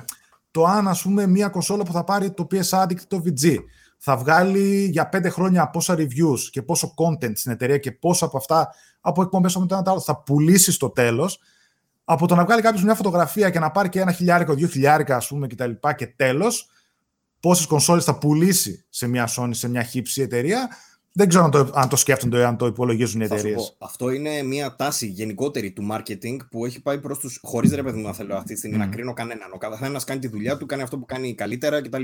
Ε, δεν καταλαβαίνω όμως κι εγώ πώς γίνεται ένας που είναι υπεύθυνος ρε παιδί μου για το marketing του προϊόντος του να αντιλαμβάνεται το ίδιο εσένα που θα κάτσεις, θα γράψεις, θα πεις, θα αναλύσεις, Μμ. θα εξηγήσεις τον κόσμο, θα του δώσεις πλήρως την εικόνα για το προϊόν, με έναν άλλον που απλά θα το βάλει στα μπουτια του, ξέρω εγώ, το προϊόν και θα βγάλει Ναι, μια ναι. φωτογραφία. Ναι, ναι. Δεν, δεν βγάζει κανένα νόημα αυτό το πράγμα. Το οποίο όμως νομίζω ότι είναι ούτως ή άλλως απόρρια των χρόνων και των, ε, του- της εποχής που ζούμε. Δηλαδή Ναι. το, το, το, των social media που ο καθένας έχει ένα βήμα να μιλήσει. Το οποίο δεν το κατακρίνω σε καμία περίπτωση, μας έχει δώσει και εμάς βήμα να μιλήσουμε προφανώς. Ε, Μμ. και, το, και το πόσο όλο αυτό το πράγμα έχει γίνει κονσέρβα και. Πώς να το πω, ρε παιδί μου, αυτό το πράγμα που ε, ακούω ένα σκύλο, συγγνώμη. Α, νομίζω από τον Άλεξ είναι. Εντάξει. Δεν, δεν ήταν το κουτάβι όμως. Όχι, είναι απ' έξω του γείτονα. Δεν ξέρω τι έπαθε. Κάποιος ήρθε μου χτύπησε το κουδούνι βασικά και έκανε ησυχία τόση ώρα για να μην. Ε, αυτό που θέλω να πω, ρε παιδί μου, και θέλω να καταλήξω στο εξής. Κάποια στιγμή, κάπου έγινε μια στραφή και οι υπεύθυνοι για τα marketing αποφάσισαν ότι τα sites τα οποία αφιερώνουν τόσο χρόνο και τόση ώρα θα τα υποβαθμίσουν. Θα τα απαξιώσουν, θα έλεγα. Το οποίο είναι πολύ σοβαρό θέμα γιατί Απ' τη μία είναι οι παλιότεροι του χώρου, οι οποίοι γκρινιάζουν για αυτό το πράγμα, κάνοντας όμως τα ίδια πράγματα που έκαναν και πριν 10 χρόνια. Δεν αφήνουν πολύ εύκολα να μπουν στο χώρο νέα παιδιά, νέα άτομα. Δεν χαίρονται δηλαδή με το ότι μεγαλώνει η πίτα. Το οποίο το έχουμε δει. το- εγώ προσωπικά το έχω δει σε πολλές περιπτώσεις, ρε παιδί μου, και πολλές περιστάσεις. Δεν υπάρχει. Δηλαδή, πώς να σου πω, εγώ όταν μου έρχονται νέα παιδιά για να μπουν στο χώρο, με τα χαράς. Θέλω να ανοίξω το δικό μου site με τα χαράς. Αν έχεις να προσφέρεις κάτι καινούριο και κάτι για να μεγαλώσει ο χώρος, για να πληροφορούμε καλύτερα τον κόσμο, για να, το κάνουμε, για να μεγαλώσουμε το κοινό στην Ελλάδα, γιατί αυτός θα έπρεπε να είναι, θεωρώ, ο σκοπός όλων μας, ε, του gaming εννοώ. Ε, νομίζω ότι έχουμε όφελος σε εισαγωγικά όλοι μας να το κάνουμε αυτό το πράγμα, να το βοηθήσουμε, ρε παιδί αν, αν όντως μας ενδιαφέρει αυτό που κάνουμε. Από την άλλη, όμως, βλέπεις ε, ότι υπάρχει μια νοοτροπία, όπως είπα, που είναι και οι παλιότεροι, οι οποίοι δεν, δεν έρωνουν πολύ το κρασί τους. Και είναι και οι εταιρείες οι οποίες δεν βοηθάνε να εξελιχθεί αυτό το πράγμα. Οπότε νομίζω ότι έρχεται μία ή άλλη. Και ήθελα να καταλήξω στο εξής. Όπως λέγαμε, πριν 10 χρόνια υπήρχε το θέμα της πειρατείας, για παράδειγμα. Οι εταιρείες τότε θα έπρεπε θεωρητικά, δεν ξέρω, γιατί δεν είχα στοιχεία για τότε, έχω στοιχεία για τώρα, να φυτοζωούν με την κατάσταση έτσι όπως ήταν. Αυτή τη στιγμή όμως δεν έχει πολλαπλασιαστεί η. Ε, Πώς να το πω, όχι, όχι ακριβώς τα έσοδά τους. Όλη τους η παρουσία, ρε παιδί μου, όλος ο όγκος τους δεν έχει πολλαπλασιαστεί. Δεν θα έπρεπε να είναι πολύ διαφορετική κατάσταση. Να βοηθούν την αγορά, να την ανατροφοδοτούν ε, και εκείνοι για να τη βοηθήσουν για να φτάσουμε όλοι μαζί πιο ψηλά. Mm. Δυστυχώς έχει αλλάξει αυτό. Απόρρια των social media, απόρρια των όλων. Έχει αλλάξει τελείως η αγορά. Το στείλω ότι επικεντρωνόμαστε και το ξέρω αυτό σίγουρα. Και η Nintendo το κάνει. Ε, πρώτα θα πάρουν οι influencers, οι streamers και τα λοιπά, κωδικούς και τέτοια και μετά θα έρθουν τα site. Ας πούμε, γενικά είναι όπως λες και εσύ, σου είπα, είναι η τελευταία βαθμίδα πλέον. Τα site τους στυλ πάρτε και εσείς, κάπως έτσι. Αλλά θέλουν πρώτα να συγκεντρωθούν σε αυτούς που είναι στη μόδα πλέον, ρε παιδί που θα κάνουν το live stream, που θα κάνουν τη φωτογραφιούλα και έχουν 100.000 followers. OK, okay, το καταλαβαίνω. Και τα merch και τα, τα λοιπά, όλα αυτά τα παίρνουν περισσότερο πλέον αυτοί. Ε, από εκεί και πέρα, το πρόβλημα με μένα δεν με πειράζει. Να πάρουν όλοι έτσι. Μακάρι ας πούμε, να είχαν και να μοιράζανε σε όλους. πούμε, πάρτε κονσόλες, πάρτε παιχνίδια, πάρτε merch, πάρτε εκείνο, πάρτε το άλλο, να βγει σε εμάς στη δουλειά. Το θέμα είναι ότι έτσι, πολλά από τα site που πατάνε πάνω στο, στο φιλότιμο για να γράψουν και πολλά παιδιά που ξέρουν να γράφουν και έχουν γνώμη να πούν, ε, θάβονται γιατί δεν μπορείς να τους δώσεις κάτι πίσω. Δεν μπορείς, σε κάποια στιγμή, ας πούμε, μπορεί και εγώ να πω εντάξει, τι κερδίζω, δεν κερδίζω τίποτα, το κλείνω το site. Δεν θα κλάψει κανένας, ούτε, ούτε και εγώ θα κλάψω έτσι, ούτε καμία εταιρεία θα κλάψει. Δεν θα του λείψουμε. Ε, για μένα μιλάω προσωπικά.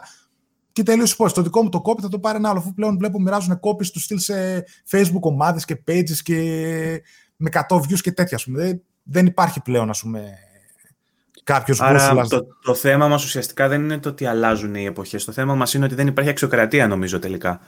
Γιατί ακόμα και, αν, ακόμα και αν ε, δικαιούται κάποιος που κάνει τη δουλειά του αποκλειστικά μέσω Instagram ή Twitter, γιατί μπορεί να την κάνει καλά. Μπορεί να σου δίνει συμπυκνωμένη την πληροφορία, αλλά να το κάνει mm. τακτικά, σταθερά, να σου δίνει ποιοτικά posts ας πούμε, που σε ενημερώνουν, απλά είναι σε αυτό το format.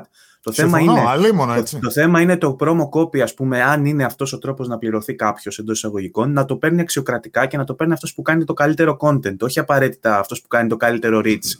Πρέπει με τον όποιο τρόπο το κάνει. Πρέπει να, δίνεις, πρέπει να δίνεις και ευκαιρίες σε άτομα τα οποία δεν τα έχεις δει ακόμα. Έτσι. Αυτό mm. πάντα πρέπει να υπάρχει. Ή σε άλλους που έχεις δώσει στο παρελθόν και έχουν χαλάσει, δεν ξέρω και εγώ τι, να τους ξαναδώσεις κάποια στιγμή κάποια ευκαιρία. Αυτά παίζουν μέσα στο, στο όλο αυτό το σκηνικό. Έτσι δώσανε, πόσο... Ναι. Ε, έτσι δώσανε και εταιρείες, ας πούμε, σε μένα και στο site, ας πούμε, όταν άνοιξε και δεν με ήξερε κανένας. Την ευκαιρία. Δηλαδή, ξεκίνησα με μια εταιρεία, δύο, ας πούμε, και τα λοιπά, και σιγά σιγά κάλυψα τους πάντες που ξεκίνησαν να βλέπουν το feedback. Εντάξει, ρε παιδιά, αυτό το βλέπουμε πάρα πολύ. Sorry, και στο. Και πήγε πιο πρόσφατα με το PS5, το οποίο ο κόσμος δεν βρίσκει με τίποτα. Ακόμα και εμείς δυσκολευτήκαμε να βρούμε ως μέσο, έτσι.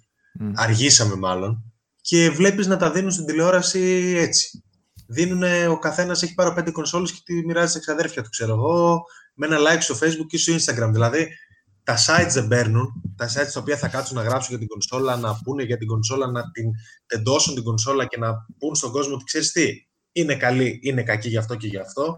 Και παίρνει ο κάθε για το giveaway, γιατί έτσι, γιατί ο influencer τα δικαιούται. Ο τύπος που κάνει εκπομπή στο Open, στον Antenna, δικαιούται να έχει πέντε κονσόλες αλλά ο κόσμος που περιμένει με πληρωμένες κονσόλες από 21η Σεπτεμβρίου δεν μας πολύ απασχολεί. Κάποια στιγμή θα πάρει. Εγώ θεωρώ δηλαδή στο γενικότερο context κουβέντας που κάνετε ότι όταν βλέπεις αυτή την κατάσταση με κονσόλες PS5 καταλαβαίνεις πόσο περισσότερο υπολογίζουν οι, η, η εκάστοτε εταιρεία τον influencer περισσότερο από σένα και ας γράψει και 52.000 λέξεις, δεν έχει να λέει. Άλεξ, θα... είναι, το, είναι το θέμα ότι νομίζουν ότι ο άλλος, επειδή βγαίνει στην τηλεόραση, μπορεί να τους κάνει ή κακό ή τέλος πάντων να επηρεάσει κάπως αρνητικά. Που παίζει αυτό το σκηνικό, δεν το άρνουμε. Δηλαδή, πολλοί είναι αυτοί που χρησιμοποιούν τη θέση τους για αντίστοιχα, ρε παιδί μου, ξέρεις ε, τέτοια πράγματα. Όχι μόνο για να διαφωνήσουν, ακόμα και όντως για να κάνουν κακό. Ε, απλά η... συνήθως, και εγώ πάλι χωρίς να θέλω να παρεξηγηθώ τώρα, είναι σε αυτές τις θέσεις άτομα πολλές φορές, όχι πάντα, πολλές φορές όμως, ε, είναι, θέση, είναι άτομα τα οποία δεν γνωρίζουν πολύ καλά το χώρο. Δεν έχουν, δηλαδή, ακριβώς, δεν έχουν σχέση με το χώρο. Ναι. Πόσο ναι. καλά δηλαδή μπορεί να τον βοηθήσει κάποιος ή να τον καταρακώσει, ας πούμε, κάποιος. Ναι. Έχουν μια εικόνα για το περίπου ποιος είναι, αλλά δεν το έχουν πολύ καλά ε, για, να τον, ε, για να τον αξιολογήσουν, ας πούμε, ως προς το τι μπορεί να κάνει. Για παράδειγμα, σε όλους εμάς ε, μας ζητάνε νούμερα πολλές φορές. Ωραία, θα το έχετε δει κι εσείς. Δεν λαμβάνουν υπόψη τους ότι κάνουμε τη δουλειά που κάνουν οι influencers, οι, οι twitters, οι instagrammers, οι όλοι οι τέτοιοι τέλος πάντων μαζί, γιατί σου λένε έχουν ένα site. Το site είναι το βασικό τους, τους αξιολογούμε βάσει αυτού. Και μπορεί να έχεις εσύ κίνηση πολλαπλάσια από το κανάλι στο YouTube και να μην το έχουν πάρει χαμπάρι, αν δεν τους το πεις. Αυτά παίζουν έτσι, έχουν γίνει. Δεν είναι ότι τα λέω τώρα από το μυαλό μου. Ε, και τους λες μετά ότι τέτοιο. Α, ωραία, να σου αλλάξω κατηγορία σου λέει να σε κάνω YouTuber. Γιατί Όχι. εγώ σου φταίω για τις κατηγορίες σου. Για τις ηλίθιες κατηγορίες που έχεις φτιάξει. Όχι, μην μου το κάνεις αυτό. Βάλαμε και στις δύο. Ξέρω εγώ τι να σου πω. Μα δεν Ναι, είμαστε έχουν τέτοια YouTuber. πολύ. Ε, Το έχουμε πει και πολλές φορές και ο Ζήσης το έχει πει ότι εμείς έχουμε το site. Το οποίο Addict είναι site. Είναι Ρε και το παιδί μου, κανάλι, Μπράβο, αλλά εγώ είμαστε συμφωνώ. site. Το site θα Εγώ- κοιτάξω. Πρόσεχε να Εντάξει, δεις ρε όμως παιδιά, τώρα, Εκείνος- ε, εκείνος πάει για έχουμε- νούμερα. Έχουμε επικοινωνία με ανθρώπους που είναι PRs. Δεν, έχουν, δεν είναι σχετικοί με το gaming. Δεν είναι όλοι οι έτσι. άνθρωποι που α, έχουν αυτή τη θέση σχετική με το gaming Ρε και δεν Βάγκο, μπορούν δεν να. Θα έπρεπε. Θα, α, εννοείται, εννοείται. Και έχουμε πει, Αυτό και για, συζητάμε. έχουμε πει και για αρκετές εταιρείες συγκεκριμένα που η, η, με- η μεταχείρισή τους είναι τρελή, εντελώς, δεν έχει κανένα νόημα.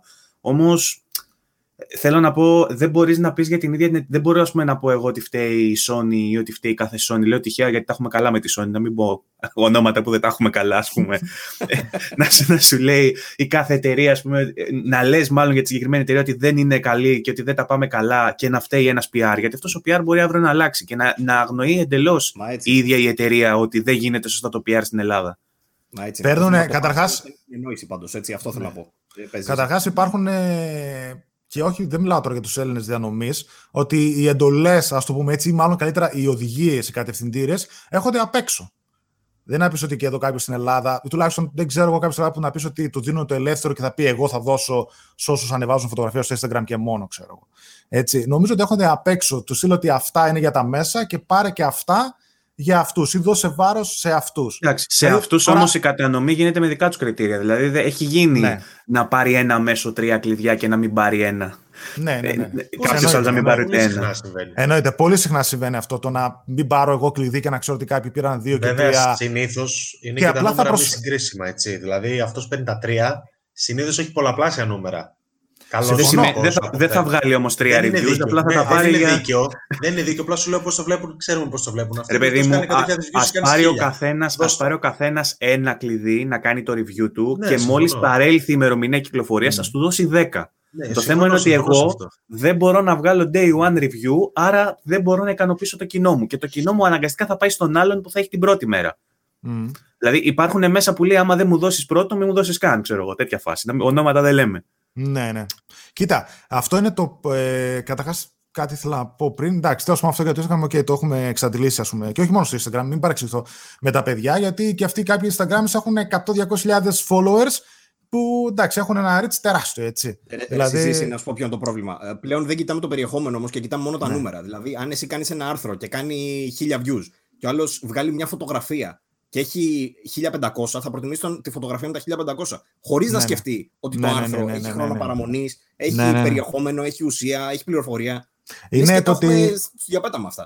Κοίτα, π.χ. εμείς, ας πούμε, που ασχολούμαστε με τη Sony, θα βρεις στο άρθρο αφιερώματα για σειρές παιχνιδιών, αφιερώματα για στούντιο, αφιερώματα για το ένα, για το άλλο κτλ. Τα οποία μένουν. Άμα δεν τα γράφουμε εμείς ή τέλος πάντων δεν υπάρχει κάποιο έναυσμα να τα γράψουμε και πούμε ότι δεν ασχολούμαστε, με τη φωτογραφία μόνο τι θα σου μείνει αύριο μεθαύριο. Μια φωτογραφία στο PS5 και θα λες αυτό ήταν στην Ελλάδα. Κάπως Μα, έτσι. Τι να σου πω, είναι μόνο τα νούμερα. Σου λέω που κοιτάνε. Παίρνουν Excel, κοιτάνε Ναι, ναι, νούμερα. ναι, ναι. Αυτό, αυτό, Συμφωνώ, αυτό, τέλος. συμφωνώ. Έχω- Χωρίς δίνω- να κοιτάμε καν, ξέρεις. Δίνω και εγώ τα νούμερα παντού δεξιά-αριστερά. Και Αλλά βέβαια αυτό είναι εννοείται και εγώ- γενικώς. Δεν είναι μόνο για το gaming. εννοείται, γενικώς, έτσι, ισχύει. Είναι γενικώς. παγκόσμιο φαινόμενο και για οποιονδήποτε κλάδο. Ε, ε, από εκεί πέρα κάτι, κάτι είχε πει και ήθελα να πω πριν. Τι είχε πει και αναφέρω. Η κουβέντα στο θα είναι λίγο έτσι. Δεν πειράζει, δεν πειράζει. Κάνουμε... Ναι, εμένα δεν πειράζει. Ενδιαφέρει... εμένα, εγώ θέλω να σας ευχαριστήσω γιατί επί τη ευκαιρία ε, ε, ε, ήρθε η ώρα να πούμε κάποιες αλήθειες. ναι, ναι, ναι. Δεν είναι, ξέρεις τι. Φοβάμαι τώρα, επειδή θα ακούσουν και παιδιά και δική μας και δική σας κοινό, ας πούμε, και δεν θέλω να παρεξηγεί τους στυλ. Εντάξει, μην νομίζετε ότι εσείς είστε οι super duper και ταυτόχρονα πάντα είστε οι αδικημένοι και το ένα και το άλλο. Δεν το λέμε αυτό έτσι. Όχι, όχι, έχεις δίκιο. Προφανώς, μακάρι να παίρνω δύο όπως δώσαν σε μένα ευκαιρία να παίξω κάποια παιχνίδια, κάποιες εταιρείες, να το κάνω και σε άλλο κτλ. Και, και από εκεί και πέρα, εμένα μου αρέσει το να, να κρίνεται το περιεχόμενο που βγάζει κάποιος. Δηλαδή το να βλέπω επαναλαμβανόμενα κάποια πραγματάκια που δεν έχουν αξία, αλλά να επιβραβεύονται, ας το πούμε, με το ίδιο τρόπο που θα επιβραβευτώ και εγώ, εμένα δεν μου λέει κάτι. Δηλαδή, εγώ έχω ρωτήσει σε εταιρείες του στυλ, ε, ξέρετε τι κάνουμε, έχετε δει τι έχουμε βγάλει για το παιχνίδι σας, έχουμε βγάλει αυτό το βίντεο που έχει κάνει ας πούμε 10.000 views. Και στην Ελλάδα δεν υπάρχει κάποιο άλλο. Έχουμε βγάλει αυτό το άρθρο, έχουμε βγάλει εκείνο. Ε, και να μου λένε τους στυλ, ε, ναι, άμα μου τα στέλνεις, τα βλέπω. Δηλαδή, ναι. δεν θα μπει ο άλλος σε διαδικασία να δει 10 site, 15 και 10 λογαριασμούς στο Instagram και 10 λογαριασμούς στο Twitter και δεν ξέρω εγώ τι. Είναι μια λίστα που δεν αλλάζει. Σε ναι, συμφωνώ, συμφωνώ. Δεν είναι δουλειά σου, είναι δουλειά τους. Το ότι εμείς το κάνουμε πολλές φορές από την Μπορείς να βοηθήσεις. Με ένα καλό report, με ένα καλό report μπορείς να βοηθήσεις τη δουλειά σου, αλλά η αλήθεια είναι ότι θα έπρεπε οι ίδιοι να εντοπίζουν τα κατάλληλα κανάλια. Δηλαδή, η δουλειά του καλού PR είναι να εντοπίσει το κανάλι που ίσως δεν έχει κάνει επικοινωνία μαζί του. Και να του πει. Παράδειγμα τώρα που μου, μου, μου έχει σαλτάρει τώρα που τα συζητάμε. ε, έχουμε εταιρεία. Ναι, ρε, έχουμε εταιρεία, δεν θα πω πια, την οποία την κυνηγάμε για εκείνο τ' άλλο. Κάνουμε περιεχόμενο, κάνουμε τ' άλλο, κάνουμε αυτό για να μας δίνει με το ζόρι, όταν λέω με το ζόρι εννοώ με το ζόρι που παλιά είχαμε καλύτερες. Τέλος πάντων, ε, έναν ε, κωδικό, χωρίς τίποτα άλλο προφανώς, δεν υπάρχει κάτι άλλο. Ε, όλα αυτά με γκρίνια και στο τέλος να σου ζητάει και γράψε μου, ενώ τα έχεις στο review σου, ότι γράψε μου θετικά, αρνητικά κτλ. Σου ζητάει και μετά, ε, στείλτε μου και στο Excel τα θετικά, αρνητικά. Μα τα γράφει στο κείμενο. Τι σημαίνει αυτό, ότι δεν πατάς καν το click, το link για να μπεις στο κείμενο να τα δεις. Έστω και αν είναι ναι. στο εξωτερικό, να πατήσει δηλαδή αυτός που το κάνει στο εξωτερικό ένα Google Translate στο κείμενο για να δει τι γράφει. Πόσο δύσκολο είναι αυτό. Καταλαβαίνω ότι έχει πολλή δουλειά και να μαζέψει από 400 μέσα ε, ναι, ναι. πληροφορία, αλλά και εμάς αυτή είναι η δουλειά μας. Και εκείνο, εκείνο είναι η δουλειά του. Δηλαδή, ναι, ναι. παιδιά, μην φορτώνετε πράγματα σε εμάς που ξέρετε ότι δεν πληρωνόμαστε κιόλας. Εκεί είναι ένας αλτάρι. Σε καταλαβαίνω απόλυτα, γιατί τα ξέρω και εγώ και τα ζω. Πάρε μια ανάσα. Και δεύτερο είναι ότι το εξής πρόβλημα που υπάρχει είναι ότι, ξέρεις, στην Ελλάδα, ρε παιδί μου, OK, θα υπάρχουν κάποια παλιά site τα οποία έχουν το κοινό τους, είναι μεγάλα. Και από εκεί και πέρα, ξέρεις, από τη μέση και κάτω, ας το πω και εγώ, κανιβαλιζόμαστε, θα πω, ε, αρκετά στο κοινό, γιατί όλα μετά παίζουν, ξέρεις, τα Facebook groups που είναι μέσα οι ίδιοι, τα site πάνω κάτω που διαβάζει τα ίδια ο κόσμος, ε, το Instagram, το YouTube, το ένα το άλλο, κανιβολίζονται αρκετά μεταξύ τους. Ενώ, ας πούμε, τα μεγάλα site που έχουν το κόσμο καιρό δεν έχουν νομίζω τόσο πολύ αυτό το πρόβλημα. Γιατί θα είναι ψηλοσταθερά, έχουν φτάσει σε ένα σημείο, θα μπουν δηλαδή σε μένα, αλλά θα μπουν και σε εκείνους και καθημερινά. Κάποιοι. Εγώ θέλω να σου πω και κάτι άλλο. Ε, για παράδειγμα, εσείς έχετε το YouTube σας, έχετε κόσμο παραπάνω από κάποιο άλλο site που μπορεί να έχει κανάλι στο YouTube, αλλά να μην έχει κόσμο εκεί πέρα. Θεωρώ ότι αυτός ο κόσμος που παρακολουθεί το δικό σας στο YouTube είναι διαφορετικός από αυτός mm. που θα μπει στο άλλο το μεγάλο το site. Κατάλαβες. Ναι, ναι. Κατάλαβα, κατάλαβα. Θέλω να το ναι. πάω, ρε παιδί μου. Ναι, ναι, ναι. Θέλω να το πω στο ότι δεν είναι όλα τόσο απόλυτα. Ναι, μεν ισχύει αυτό που λες. Όντως, δηλαδή τα μεγαλύτερα site έχουν τον κόσμο τους κτλ.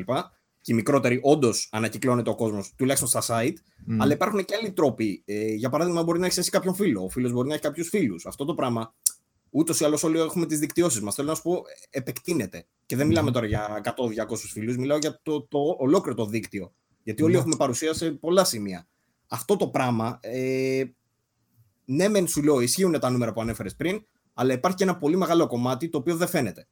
Και είναι το κομμάτι των ε, χρηστών που, που θα ασχοληθεί με τα, με τα γύρω-γύρω. Mm-hmm. Ε, Τέλος πάντων, θεωρώ ότι αυτά θα έπρεπε να τα λαμβάνει υπόψη του ρε παιδί μου κάποιος. Λοιπόν, κάποιος από αυτούς που κάνει αυτή τη δουλειά, αυτό θέλω να πω. Θέλω, θέλω σιγά σιγά να το κλείσουμε αυτό, να πούμε αν, αν έχει κάτι να κάνουμε ένα rap Γιο. Ναι, ε... εγώ θέλω να ζητήσω συγγνώμη για το, όλη την κρίνια που μας ακούτε τώρα. Απλά είναι ευκαιρία, γιατί με το ναι, ζήσει ναι, ναι. δεν τα λέμε πολύ συχνά και με τα παιδιά, ρε παιδί μου, το πει Ε, και ήταν ευκαιρία τώρα να τα πούμε και online Κοίτα, και να τα πούμε και δημόσια. Με, με οποιαδήποτε ναι. ευκαιρία θέλετε να ξαναγκρινιάξετε για κάτι, μπορείτε να το κάνετε. Δεν το απαγορεύει κανείς. Απλά επειδή έχουμε περίπου άλλο τόσο να γράψουμε με βάση ναι, τον χρόνο το διαθέσιμο, ε, θα ήθελα να περάσουμε έτσι σε μια πιο θετική νότα, σε κάτι Ναι, πιο ναι, ναι, αισιόδοξο, ναι, ναι, ναι. να πούμε λίγο για gaming, γιατί μπορεί κάποιος να μπει και με όρεξη. Α, μπήκαν τα παιδιά, Και συνεργάζονται. δύο θα ώρες ακούσουμε». ακούει. Και δύο ώρες είναι gaming Όχι, journalism συγγνώμη. blues, ξέρω εγώ. Το μόνο που Ξέρεις λείπει τι; είναι.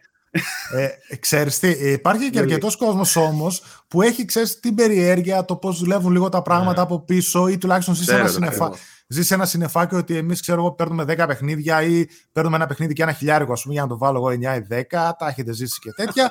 Πληρωθήκατε Οπότε- κι εσείς, ε. έχει, Δεν εννοείται. έχω πάρει εγώ τον Sony για το θελάσσο ειδικά.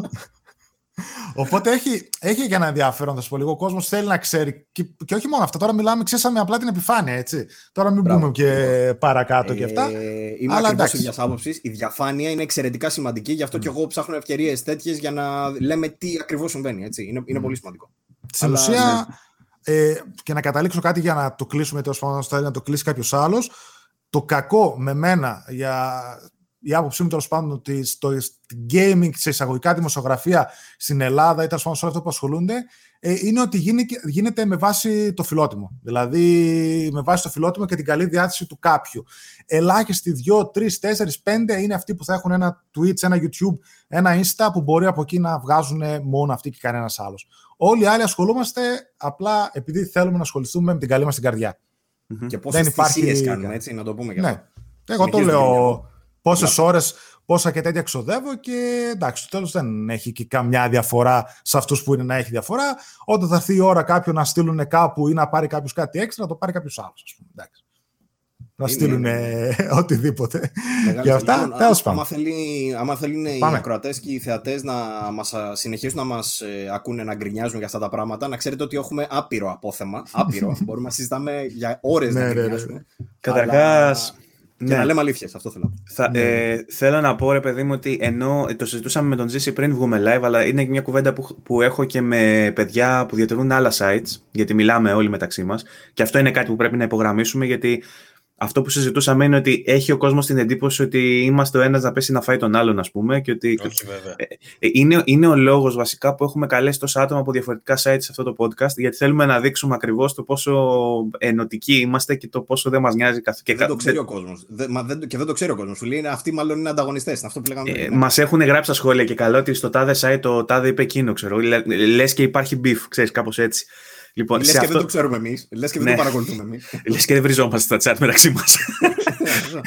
ε, σε, αυτό το, σε αυτό το πλαίσιο μίλαγα πριν με τον Μπάνα τον Καφετζή που έχει το Xbox 365 ε, και επειδή θα πάω τη Κυριακή θα κάνουμε live μαζί ε, Δευτέρα, είναι το, Δευτέρα βγαίνει το podcast, Κυριακή θα έχω βγει στο live ήδη. Ε, απλά το συζητούσαμε και λέω, επειδή συζητούσαμε για το θέμα, λέω λοιπόν σε κλείνω, ξέρω εγώ, πρέπει να φύγω, έχουμε τα παιδιά από το Addict. Και μου λέει, έχω μιλήσει, μου λέει με το Ζήση, λέω, και, και μου λέει, πρέπει κάποια στιγμή να βρεθούμε να τις παίξουμε. και του λέω, Ε, Συγγνώμη. Δεν πρέπει να, να γίνει αυτό το πράγμα. Πίεσε Ναι, ναι, και και λέω- Στους Xbox 365. ναι, Θα και γίνει. του λέω, υπάρχει, λέω, αυτό το, μου το έχει πετάξει σαν ιδέα ο Παύλος. Δεν να ξέρεις, θα μπω εγώ στη μέση διαιτητής και θα σας βάλω, θα σας λούσω με λάσπη, λέω, και θα σας αφήσω να παλέψετε. είναι, είναι πολιτισμένοι όμως, ρε γάμο, δεν πρόκειται να γίνει τίποτα. Ναι, η Α, αλήθεια άμα είναι και ο- θέλετε, εγώ δεν είμαι πολύ πολιτισμένος. Άμα θέλετε, πάμε. Το παίρνω εγώ, ζήσει, φύγε. η αλήθεια είναι και ο Πάνο είναι πολιτισμένος ο άνθρωπος. ναι, ρε γάμο. Όσες φορές έτσι έχουμε μιλήσει και αυτά, είναι και εκείνος πολύ καλός. Εντάξει, η αλήθεια είναι ότι Δεν κάνουμε δουλίτσα έτσι όμως. Ναι, ναι, με την πλειοψηφία τουλάχιστον στο site και εγώ μιλάω, δηλαδή με ελάχιστου δεν έχω επαφές και δεν μπορώ να πω ότι υπάρχει κάποιος σοβαρός άνθρωπος. Τώρα δεν θα αναφερθώ σε κάποιον, σε κανέναν τέτοιο. Σοβαρός άνθρωπος που να μπει σε δικασία μπίφη, να μπει σε δικασία το ένα και το άλλο. Εντάξει, μπορεί από πίσω, μακριά κάτι που να μην το έχω ε, πάρει χαμπάρι, δεν ξέρω, αλλά τουλάχιστον η Ελλάδα, τα πρόσωπά της που έχει δεξιά-αριστερά στα site είναι πολύ καλά. Ναι. Ε, έχουμε έχουμε κάποιες εξαιρέσεις. Αυτό. Απλά είναι- Συμφωνώ, αλλά είναι λίγες, υπάρχουν, δεν είναι κάτι. υπάρχουν εξαιρέσεις, αλλά τουλάχιστον είναι λίγες. Και επίσης Ναι. κάτι άλλο ε, που ήθελα να πω είναι ότι ε, και εμείς ασχολούμαστε με το gaming, έτσι, ειδικά εμείς που έχουμε μόνο PlayStation. Εσείς είστε multiplatform.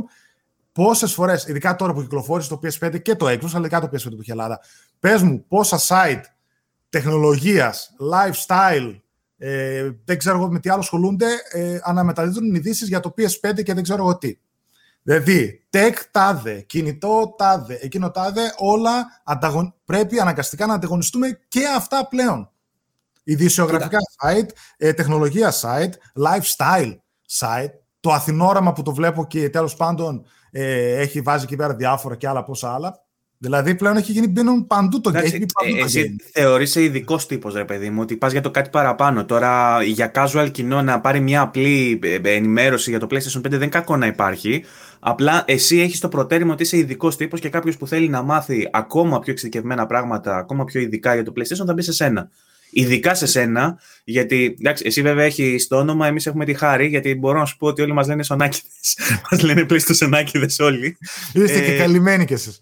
Απλά ε, θέλω να σου πω ότι ε, πρέπει μετά να πατήσεις αναγκαστικά στο original content. Γιατί όταν το 90% του content που ανακυκλώνεται είναι ειδήσεις, ε, άμα την αναμεταδίδουν τα μεγάλα site που ασχολούνται και με τεχνολογία και με χίλια δυο άλλα πράγματα ή το lifestyle, τάδε περιοδικό. Ε, εντάξει, Ζήση, να σου πω χαίρομαι πολύ. κάτι. Εγώ το βλέπω ως, ε, α- αυτό, να σου πω η αλήθεια, το βλέπω λίγο ως υγι- υγιή ανταγωνισμό. Ε, Ανταγωνισμός σε εισαγωγικά, γιατί δεν είναι καν ανταγωνισμός, αλλά κατάλαβες. ναι, Σου ναι. δίνει και Ναι, σε ένα ναι. πάτημα, ρε παιδί μου, για να προσπαθείς για το κάτι παραπάνω, ξέρεις, για να, για να βρεις νέες ιδέες, να γίνεις καλύτερος και νομίζω ότι όντως μας βοηθάει όλους αυτό το πράγμα. Συμφωνώ, γι' αυτό ότι πρέπει να πατήσεις στο original content μετά αναγκαστικά. Εσύ, που θες να θεωρήσει και εγώ πιο ειδικό, ας το πούμε. Δεν λέμε για κανένα παιχνιδάκι τώρα. Μπράβο, Ναι, ναι, ναι, ναι. εδώ Α, ναι. θέλω να καταλήξω. Λοιπόν, αυτά λοιπόν με τον δράμα. Ε, θα επανέλθουμε σε, σε άλλο επεισόδιο. Ειδικότερη. Μάλιστα. Λοιπόν, ε, τι να πρωτοπούμε τώρα. Ε, θες να μιλήσουμε, Παύλο, γενικά για το λαντσάρισμα, να ρωτήσουμε Θέλω να γνώμες τους κτλ. ρω- περίμενε, περίμενε. Θέλω να τους ρωτήσω πάρα πολλά. Ναι, θα ήθελα όμως να ξεκινήσουμε από εκεί πέρα. Παιδιά, PS5 είναι το θέμα μας αυτή τη στιγμή. Ε, έγινε το λανσάρισμα, το είδαμε. Άλεξ, έχεις και εσύ στα χέρια, σωστά; Ναι, ναι, ναι. Άρα έχουμε Κανονικά. όλοι στα χέρια μας PS5. Είμαστε το 1%. Αυτό είμαστε σονάκιδες, ρε. Είμαστε το 1%. 1%. Το 1% που απέκτησε κονσόλα. λοιπόν, ε, σίγουρα ξέρετε κι εσείς το χαμό που έχει γίνει, ότι υπάρχουν προπαραγγελίες οι οποίες δεν έχουν εκπληρωθεί ούτε στο ελάχιστο. Ε, ξέρουμε ήδη τον κόσμο που περίμενε το PS5 και είναι, ξέρουμε ότι είναι περισσότερος από αυτόν που περίμενε το PS4. Με λίγα λόγια έχουμε αυξητική τάση. Μμ. Ε, και εμείς είμαστε από τους λίγους τέλος πάντων στην Ελλάδα, λίγους σε εισαγωγικά, που έχουμε τη δυνατότητα, ρε παιδί μου, να, να το δούμε. Ποια είναι η γνώμη σας, Ο κόσμος. Ε, θα ξεκινήσω με σένα, Άλεξ. Ο κόσμος έχει νόημα να ουρλιάζει που δεν έχει ακόμα PS5, θεωρείς; Και ναι και όχι. Είναι αναλόγως στην περίσταση. Δηλαδή, είναι λογικό να έχω εγώ που παρήγγειλα με το που άνοιξαν οι προπαραγγελίες το μεσημέρι 2 η ώρα και έστειλα προπαραγγελία. Είναι πιο λογικό να έχω από αυτόν παρήγγειλε 25 Νοεμβρίου.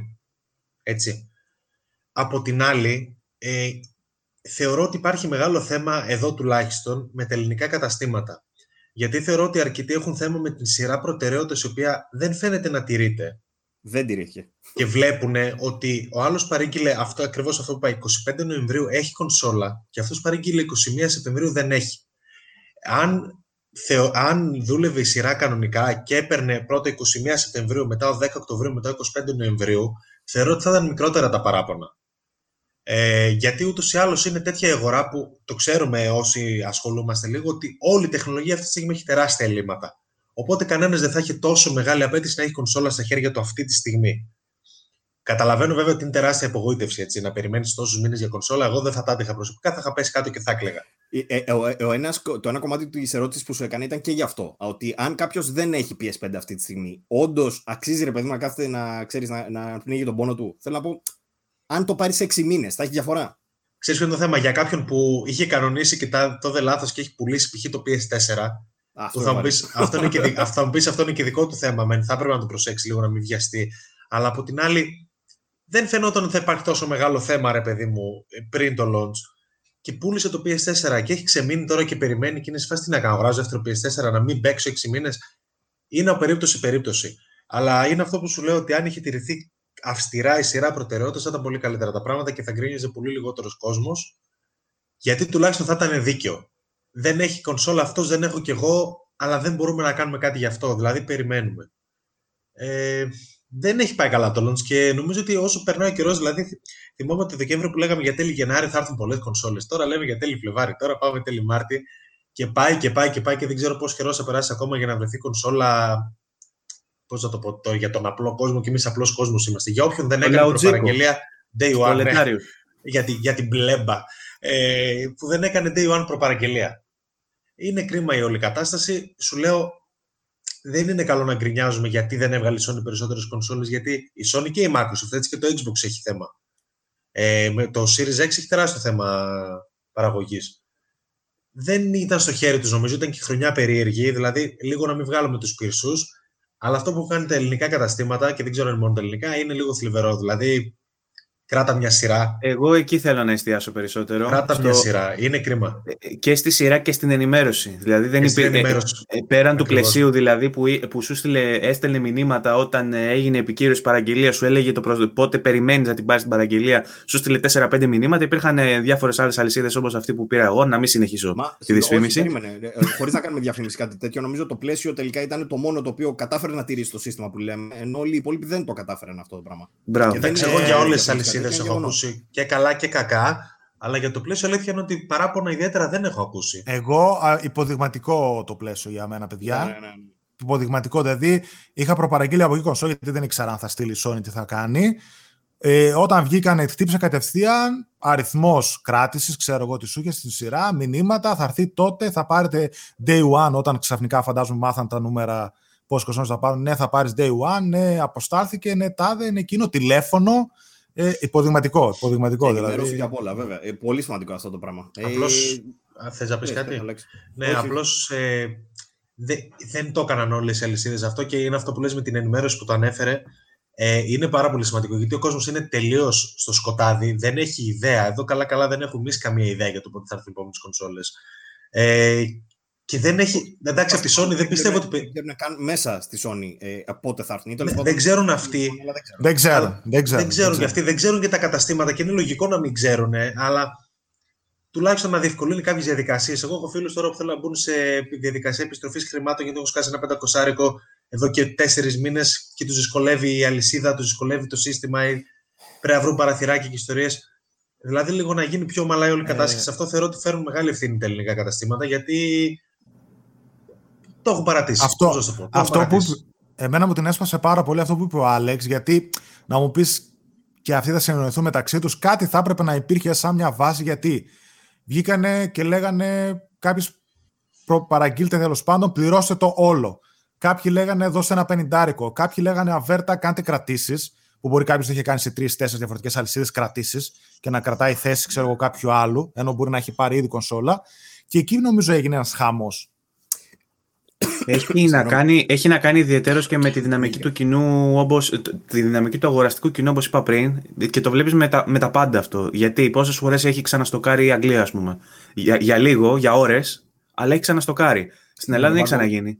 Ξέρεις τι, ε, εγώ ήθελα να εστιάσω λιγάκι και στο, στις προπαραγγελίες και στο, σε αυτό που είπε τώρα ο Ζήσης με το ότι στην Ελλάδα το έχουμε, έχουμε συνηθίσει την προπαραγγελία χωρίς να την πληρώνουμε. Εκεί, ναι. εκεί ήθελα να βασιστώ εγώ. Ότι χωρίς να την πληρώσει την προπαραγγελία δεν έχεις ιδέα πόσα κομμάτια θα σου φύγουν. Το οποίο είναι δεν σου φταίει όμως κανείς. Φταίει το κατάστημα που το κάνει. Και κάτι άλλο που πρέπει να γίνει είναι ότι ε, όταν τελείωσε το πιθανό απόθεμα των καταστημάτων έπρεπε να κλείσουν τις προπαραγγελίες και να μην τις αφήσουν τέσσερις μέρες ανοιχτές και να γίνουν 5.000 προπαραγγελίες και από αυτέ δεν μπορεί να εξυπηρετήσεις 10. Δηλαδή θεωρώ ότι θα πρέπει να γίνει λίγο. Αυτή είναι η καθαρά δικιά μου γνώμη. Έχω, ξέρω ότι θα έχω τις τάδε κονσόλες. Ανοίγω, κλείνω, ξανανοίγω. Δηλαδή δεν ξέρω. Δεν μπορεί, ε, ένα κατάστημα δεν μπορεί να δεχτεί 100.000 προπαραγγελίες όταν ξέρει ότι δεν μπορεί να τις εξυπηρετήσει. Νομίζω ότι πιάστηκε λίγο... στον ύπνο. Πιάστηκε στον ύπνο η ελληνική αγορά γιατί δεν ήταν Πιθανό. συνδεσμένη. Αυτό που λέει ο Παύλος, δεν ήταν συνδεσμένη στο, σε αυτό με τις προπαραγγελίες. Ήταν τεράστιο το ενδιαφέρον. Μέχρι πρώτη υπήρχε μόνο η φόρμα εκδήλωση ενδιαφέροντος, ας πούμε, στην Ελλάδα. Ε, που η προπαραγγελία σου δεν σημαίνει τίποτα. Σημαίνει απλά ότι ενδιαφέρομαι κάποια στιγμή να την πάρω, μπορεί και όχι, προχωράμε. Ε, και ξαφνικά είχαμε μία κονσόλα η οποία ήταν να γίνει ανάρπαστη και δεν υπήρχαν τα κομμάτια για να γίνει ανάρπαστη. Οπότε ναι. έτσι δημιουργήθηκαν τα προβλήματα. Ωστόσο υπάρχουν ε, δύο τεινά. Ε, το ένα είναι ότι επειδή υπάρχει η κατάσταση της πανδημίας, υπάρχουν πολλοί αστάθμιτοι παράγοντες που ενδεχομένως να είναι ελαφρυντικά στην όλη κατάσταση και να μην φταίνει δηλαδή απολύτως. Εντάξει, το πες και εσύ αυτό ισχύει. Όσον αφορά την παραγωγή τουλάχιστον, υπάρχουν ναι. ελαφρυντικά. Μπράβο. Ε, ε, για τα πάντα και για το import, ε, γιατί μπορεί ναι, να έχουν καθυστερήσεις. Δηλαδή, πολλά πράγματα μπορεί να φταίνε. Αλλά υπάρχει και ο άλλος ο παράγοντας που, ας πούμε, εμπίπτει στην λογική του καταναλωτή με το πόσο υπερκαταναλωτικοί είμαστε, ας πούμε, και με το πόσο ενθουσιαζόμαστε με κάτι που αυτό θα είναι και το επόμενο κομμάτι που ίσως θα, θα ήθελα να συζητήσουμε, αν συμφωνείτε, του κατά πόσο χρειαζόμαστε να έχουμε PS5 στο launch. Όχι εμείς οι τέσσερις συγκεκριμένα, γιατί είμαστε Εγώ σε site. και στα παιχνίδια, σε αυτό που λες. Μπράβο, ναι. Ναι, επειδή είμαστε σε site και πρέπει να κάνουμε κάλυψη, προφανώς εμείς οι τέσσερις χρειαζόμασταν κονσόλα. Αλλά σαν καταναλωτές, αν δεν έπρεπε να κάνετε content, ας πούμε, κατά πόσο θα χρειαζόσασταν όντως την κονσόλα στο launch και πόσο μέχρι τώρα έχει καθαρίσει; Ε, καταλαβαίνετε τι εννοώ. Έχει κάνει. Εγώ μπορώ απόσβεση. να σα αυτό. Α πει ο Ζήση πρώτα που τον βλέπω έτοιμο. Ναι, θα πω καταρχάς μια μικρή παρατήρηση αυτό που έλεγε ο Παύλος πριν, ότι δεν έχουμε συνηθίσει να πληρώνουμε προπαραγγελίες. Το οποίο έτσι είναι η ελληνική αγορά μεν, αλλά κακός είναι. Δηλαδή, δώσε έστω ένα 50 100 ευρώ για να εξασφαλίσεις αυτό που θες, όπως γίνεται στο εξωτερικό παράχημα σε δύο-τρία καταστήματα που έχουμε συνηθίσει να κάνουμε προπαραγγελίες και μετά, α, θα τα κυρώσω. Και μετά, όσον αφορά αυτό, δηλαδή για μένα το PS5 είναι must του χρόνου ε, το Δεκέμβρη. Έτσι. Δηλαδή, όταν, και, όταν κυκλο... όχι, όχι, όχι, συγγνώμη, όχι, όταν λέω του χρόνου, μπερδεύτηκα, ενώ το 21 το Δεκέμβρη. Δηλαδή, ένα χρόνο μετά την κυκλοφορία του. Εκεί, ναι, να πατήσω και να πω ότι εντάξει, κυνηγήστε το λίγο παραπάνω κάποιοι που δεν καίγεστε τόσο πολύ, να πάρετε PS5, θα έρθουν τα καλά τα πραγματάκια, τα δυνατά. Από εκεί πέρα, αν εξαιρέσουμε όλους εμάς που ασχολούμαστε λίγο παραπάνω έτσι, με τα site και αυτά και το θέλαμε όπως και τίποτε, αν κάποιος δεν καίγεται τόσο πολύ για να είναι στην άκρη της τεχνολογίας, ξέρω εγώ, και να θέλει το PS5 με ακόμα και με αυτό το, τα καλύτερα γραφικά που μπορεί να του δώσει, ας πούμε, σε δύο-τρία παιχνίδια, δεν έχει να χάσει κάτι.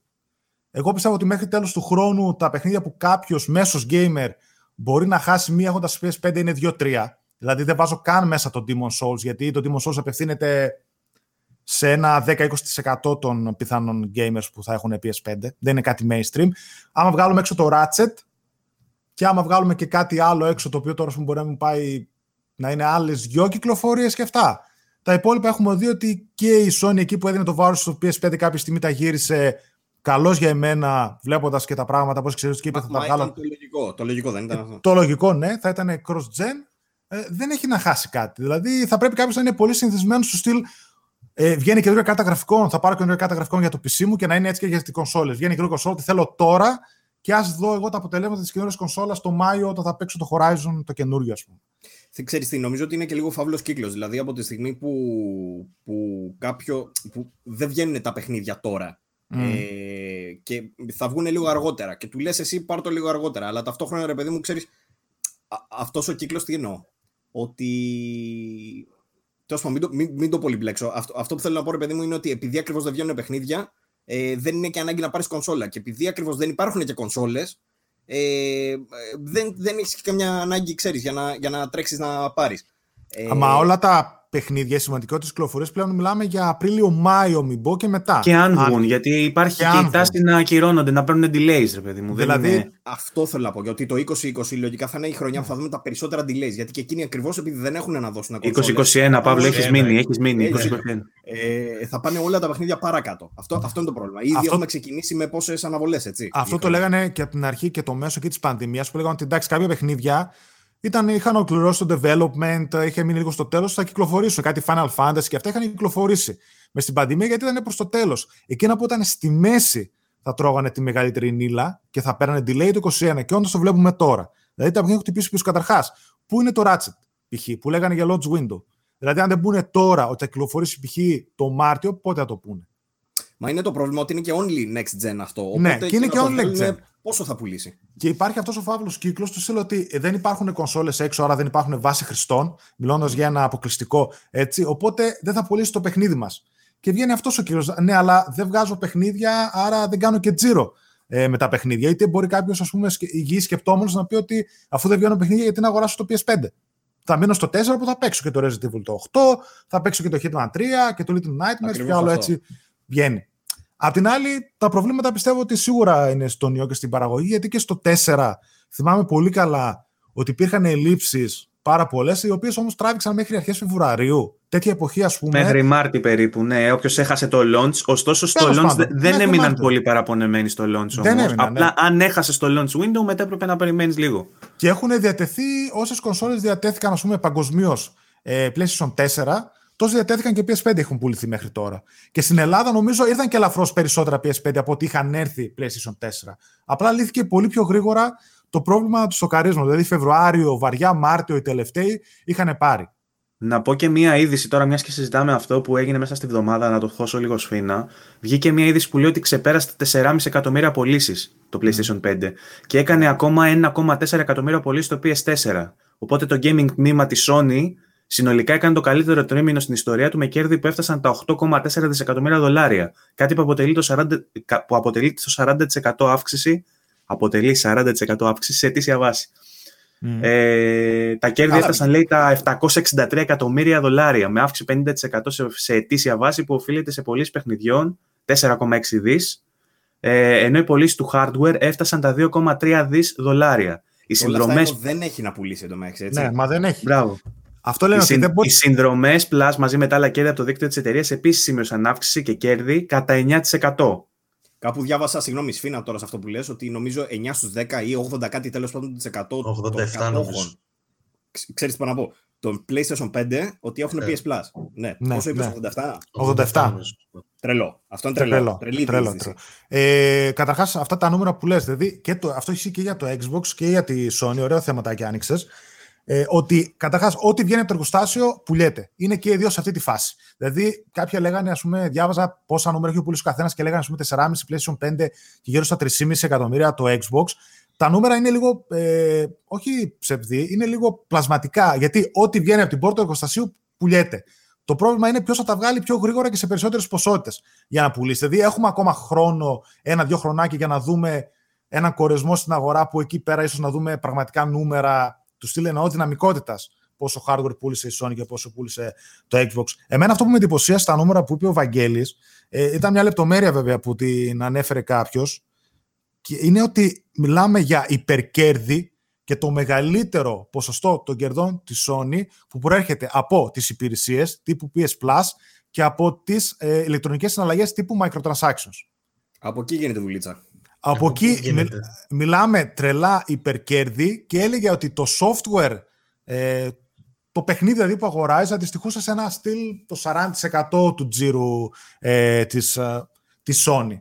Οπότε καταλαβαίνετε πού πάει η αγορά και πώς θα κινηθούν και τα υπόλοιπα παιχνίδια και ότι δεν μπορούν να ξεφύγουν. Σε κάποια φάση θα αγοράζεις απλά microtransaction που μπορεί να έχει και λίγο παιχνίδι μέσα. Αυτό ναι, ναι, ναι. Δεν μπορούν, Εντάξει, δεν βέβαια έχει, έχει γίνει μια καλή δουλειά στο να δαιμονοποιηθούν αυτά και, και έτσι πρέπει ε, τα microtransactions. Οπότε ε, πολλές εταιρείες ε, ρίχνονται στην πυρά όταν επιχειρούν να βάλουν microtransactions μέσα στα παιχνίδια τους. Το έχουμε αποφύγει λίγο. Το ίδιο συνέβη και με τις πολύ ισχυρές μεθόδους DRM. Δηλαδή έχει αντανακλαστικά ο gaming κόσμος και το είδαμε και στην περίπτωση του Xbox που πήγε να ανεβάσει τις τιμές στι συνδρομές του live, ας πούμε.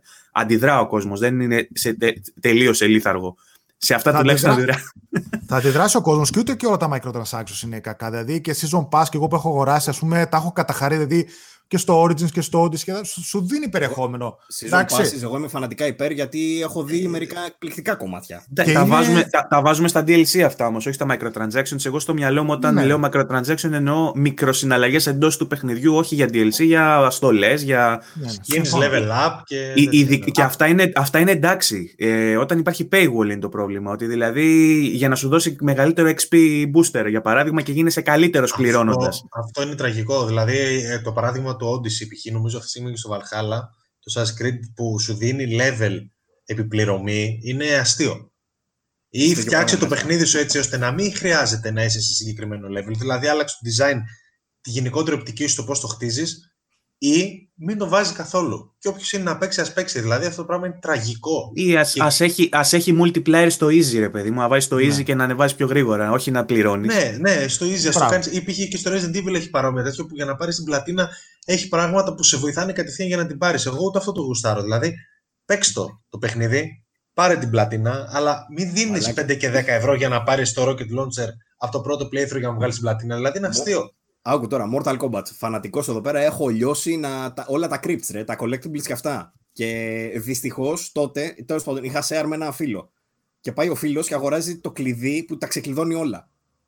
Μου κάνει το παιχνίδι, ρε. Μου, το, μου το παιχνίδι. Δε, μετά δεν είχα κανένα ενδιαφέρον να παίξω τίποτα. Δεν έχει λόγο να. Ναι, τι να παίξεις. Ναι, τι να ξεκλειδώσεις. Υπάρχουν βέβαια και κάποιοι μερακλείδε Ιάπωνες, όπως το Nier Automata για παράδειγμα, που μπορείς με in-game currency να αγοράσεις πράγματα για να, για να πάρεις το Platinum. Αυτό. Α, ναι. Αυτό Ξέρεις τι, τα, τα microtransactions, εμένα ας πούμε, επειδή τα συναντάμε πλέον σε πάρα πολλά παιχνίδια, και τώρα και το Destruction AllStars ας πούμε, που έπαιξε τώρα τελευταία και αυτό έχει. Πώς φάνηκε αυτό; Μπράβο, ήθελα ε, να ρωτήσω κι εγώ. Ναι, θα, να πω ρε παιδί μου και θα σου πω αμέσως για το Destruction, ότι α υπάρχουν, αν θεωρούν ότι κάνουν τζίρο, αν αυτός ο τζίρος τροφοδοτήσει την ανάπτυξη νέων παιχνιδιών, OK, okay, ας υπάρχουν. Μπορεί να μην είμαι πελάτης, μπορεί να αγοράσω όμως ένα DLC, ένα season pass, ok.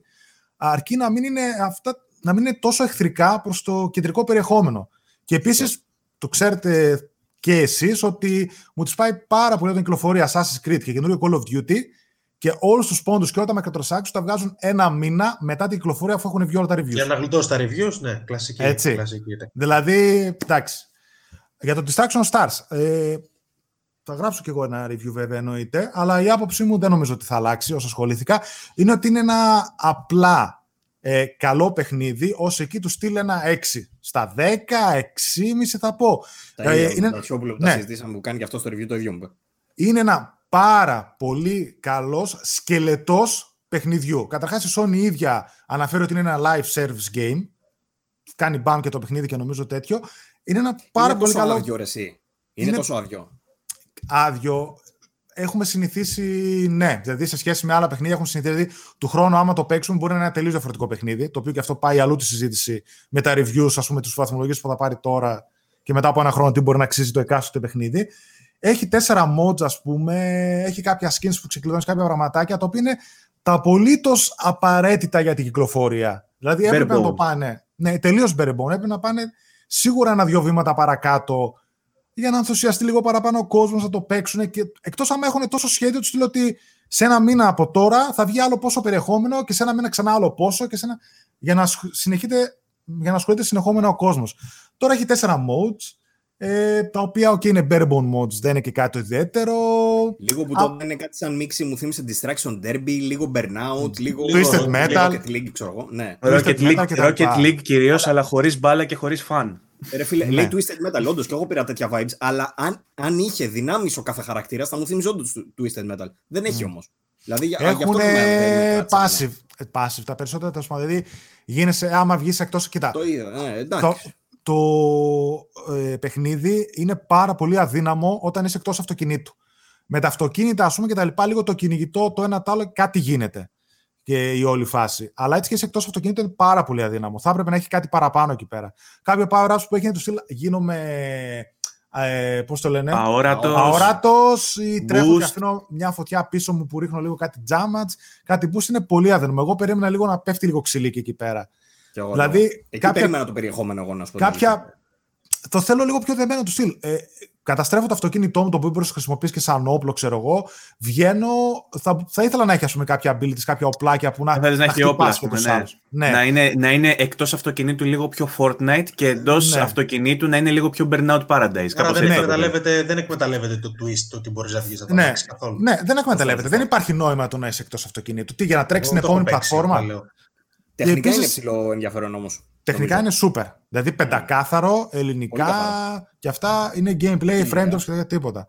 Απλά και θα ήθελα μετά, ας πούμε, οι, οι αρένες είναι, πάνω, είναι το ίδιο πράγμα. Δηλαδή δεν έχει κάτι να βάλεις να σου πει ότι α, είναι άλλη πίστα. Σαν να πέσει την ίδια πίστα είναι. Σου έχει κάτι Λονδίνο ή κάτι άλλες χώρες, στις οποίες στην αρχή σου δείχνει το Big Ben, ας πούμε, και μετά η πίστα είναι το ίδιο και το αυτό όπου και αν παίζεις. Θα ήθελα να έχει λίγο πιο πίστες διαφορετικές, παιδί μου. Θα ήθελα να έχει λίγο racing, να έχει κάποιες πίστες όπου τρέχεις και ταυτόχρονα συγκρούεσαι, πολεμάς, κάνεις έτσι.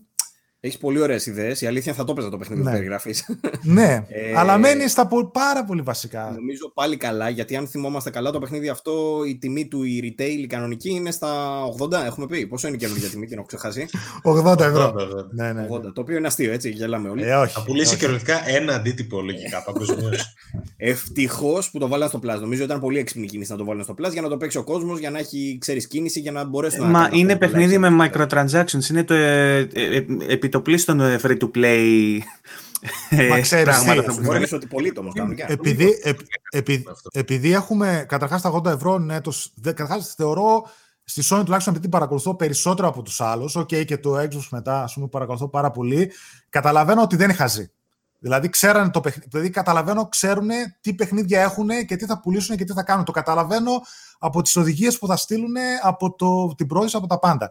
Δεν είδαμε gameplay τίποτα εκτός από το State of Play που έδειξε παραπάνω λίγο πριν κυκλοφορήσει, είδαμε την αλλαγή και την αναβολή που έφεγε και στο PS Plus. Καταλαβαίνω ότι ξέραν τι έχουν και πώ το πλασάρουν. Πάρα πολύ έξυπνη κίνηση να το δώσουν στο PS Plus. Ε, απλά σίγουρα ήθελε παραπάνω περιεχόμενο το παιχνίδι. Σκέψω ότι επειδή έχουμε συνηθίσει από άλλα παιχνίδια πήγαινα να διαλέξω χαρακτήρα και ήθελα να δώσουμε τι abilities έχει ο χαρακτήρα. Δηλαδή, κάποιος τρέχει πιο γρήγορα, κάποιος πηδάει πιο πολύ, κάποιος είναι πιο δυνατός. Και είδα ότι όλοι είναι οι ίδιοι και αλλάζει απλά το skin, ας πούμε. Ή έχουν, έχουν ένα ability, ας πούμε. Κάπου εκεί, ρε παιδί μου, ήταν τελείως το βασικό. Δηλαδή, από αυτή τη βάση έπρεπε να ξεκινήσουν και να αρχίσουν να προσθέτουν περιεχόμενο σε παιχνίδι ακόμα ένα-δύο χρόνια για να βγει. Μου έδωσε ο Βαγγέλης μια ιδέα μέσα στην εβδομάδα, επειδή είδαμε και το. Αν θέλω να σας ρωτήσω και γι' αυτό, είδαμε το reveal του Mass Effect του Remaster. Φαντάζομαι θα το περιμένετε κι εσείς κάπως, δεν μπορεί. Εγώ, ναι, σαν εγώ δεν τα έχω παίξει καν. Καλή ευκαιρία λοιπόν να τα. Σαν τρελός, ναι. σαν τρελός, φίλε. Πρώτη φορά περιμένω το σχολείο remaster. Επειδή είδαμε λοιπόν το remaster, ε, το οποίο ήταν και αυτό λίγο η δουλειά που κάνανε bare bones, ρε παιδί Δηλαδή δε, παραμένει η Unreal Engine 3, η δουλειά που έχουν κάνει δεν συνάδει με remaster του 2020. Δεν θα έχει μέσα το online, δεν θα έχει μέσα τα DLC, δεν θα έχει. Δεν ξέρω τι άλλο. Τα DLC θα τα έχει, δεν θα έχει μόνο το πρώτο, ξέρω εγώ. Ε, Εκτός από ένα DLC, νομίζω κάτι. Ναι, αυτό, ναι. Δεν θα, δεν θα έχει μέσα τον Shepard. Αλλά κάπου εκεί συμφωνήσαμε με τον Βαγγέλη ότι υπάρχουν ρε παιδί περιπτώσεις που πλέον οι developers κάνουν minimal effort. Και mm. λέγαμε να βγάλουμε και καλά ένα seal, ρε παιδί μου. Seal, ναι. seal of minimal effort. Νομίζω και το Distraction ε, All Stars κάπου, κάπου εκεί μπίπτει. Δηλαδή ότι θα Κάπου. μπορούσαν να κάνουν ρε παιδί μου κάτι, κάτι έξτρα. Δηλαδή να σου δώσει περιεχόμενο και δεν έχει. Θα μπορούσαν. Ναι. Μακάρι να έχουν, λένε ότι έχουν ήδη έτοιμο roadmap ε, για, τον ένα χρόνο, για τον πρώτο χρόνο κυκλοφορίας, όπου θα προσθέτουν περιεχόμενο και modes και παίχτε και τέτοια που λέγανε. Μακάρι να γίνει κάτι καλύτερο, γιατί ξέρεις τι, αυτή η βάση που έχει είναι μικρή μένα, αλλά είναι πάρα πολύ καλή. Δηλαδή, διασκεδάζεις πάρα πολύ, αλλά έτσι και το κλείσεις, δύσκολα μετά θα το ξανανοίξεις για να μπεις. Κατάλαβες; Ή τέλος πάντων θα περάσεις μια εβδομάδα μετά τέλος. Είναι λίγο ναι. κάποιο. Ενώ είδαμε το Fall Guys, το Rocket League που ήταν. Εγώ Fall Guys βιώνω ακόμα, παιδιά, μονίμως από τον ναι. Αύγουστο. Ναι. Το στο PS Plus. Ότι βάζουν περιεχόμενο το ένα το άλλο, μακάρι να γίνει κάτι τέτοιο. Πάνω σε αυτό που έλεγε το minimum effort, πάρα πολλές ε, παιχνίδια κυκλοφορίες από το 3 στο 4 ειδικά, που ήταν απλά upscale 1080-60 ή upscale 4K 30, ξέρω εγώ, 30-40 ευρώ, γεια σας. και έβγαινε, ας πούμε, ναι, έβγαινε μετά δύο παιχνίδι remake, ας πούμε, ένα άλλο παιχνίδι που έκανε πάλι 40 ευρώ, Shadow of the Colossus, που ήταν remake σαν να το έπαιζες τότε, ή το Resident Evil 2 και αυτά. Πέραν, πέραν του fan service όμως που για κάποια παιχνίδια το επιθυμώ να, γίνει, να γίνουν remake ας πούμε, εγώ και, στα, και στη φάση των remaster και στη φάση των remake βλέπω δύο παθογένειες του, του gaming. Στα remaster men βλέπω την ανάγκη των εταιριών να βγάλουν χρήμα με το minimal effort που είπαμε πριν, γιατί ουσιαστικά ειδικά με κάποιες μηχανές γραφικών και ειδικά στην τρέχουσα γενιά από το PS4 στο PS5 για παράδειγμα είναι πολύ πιο εύκολο να κάνεις ένα remaster και στο, στα remakes βλέπω μια άλλη παθογένεια το πόσο δύσκολο είναι να δημιουργηθούν νέα IPs που πιάνουν. Οπότε χρησιμοποιούν ιδέες που έχουν δοκιμαστεί, που υπάρχει ένα κοινό από πίσω που θα τις στηρίξει δεδομένα ε, και ουσιαστικά υποφελούνται μετά νέων τεχνολογιών ας πούμε, για να το εξυγχρονίσουν το παιχνίδι, χωρίς όμως να ρισκάρουν κάποια καινούργια ιδέα. Που ίσως σε φανερό... Θα... Ναι, OK, okay, πες. Πες, πες. Ε, γενικά δεν έχω κατανοήσει ποτέ στα έξι ας πούμε, χρόνια που ασχολούμαι full με το αντικείμενο την ανάγκη, τη δίψα για τα remake και τα remasters παιχνιδιών που ήδη έχουν παίξει. Εμείς δηλαδή... οι δύο θα δηλαδή- πρέπει να το καταλαβαίνουμε καλύτερα, βέβαια, γιατί είμαστε πιο πιτσιρικάδες και υπάρχουν παιχνίδια που θα ήταν. Ε, ε, ενθουσιάζομαι για παιχνίδι που δεν έχω παίξει. Δεν, ναι. δεν θα ενθουσιαστώ ποτέ για το αγαπημένο παιχνίδι που είχε το Return of the King του Lord of the Rings. Δεν θα ενθουσιαστώ για remaster του αν μα, ακούσω για καινούριο Lord of the Rings παιχνίδι, θα ενθουσιαστώ πολύ περισσότερο. Δηλαδή, για remaster ούτε εγώ. Για remaster ούτε εγώ, αλλά με, με, με, με τα remake είναι λίγο διαφορετικό. Ναι, τα remake είναι Resident 2. Εμένα από τα αγαπημένα μου παιχνίδια το παλιό και το λάτρεψα το καινούριο. Ναι, ήταν αρκετά διαφορετικό. Εγώ δεν είχα παίξει το παλιό και το γούσταρα το 2 και το 3 που τα έπαιξα, δεν τα είχα παίξει. Αλλά π.χ. βλέπω τώρα κόσμος που έχει παίξει το, το Code Veronica π.χ. μιας που στο franchise ε, να ζητάει περισσότερο το Code Veronica από το Resident Evil 8. Και εμένα στα δικά μου μάτια αυτό μου φαίνεται διανόητο. Όχι, όχι, περισσότερο, όχι περισσότερο από το 8, αλλά το θέλω πάρα πολύ να το δω. Ε, ναι, ναι, αλλά σου λέω πολλοί κόσμοι το θέλει περισσότερο. Δηλαδή το πετάει το 8. Έχω δει δημοσκοπήσεις που λες, μην το βγάζει ποτέ το 8. Φέρω μου κοντ Βερόνικα. Και... Αλλά το 8 έχει και θέματα τύπου δεν τους αρέσει η θεματολογία που είναι τα ζόμπι μου και, και δεν είναι Resident Evil.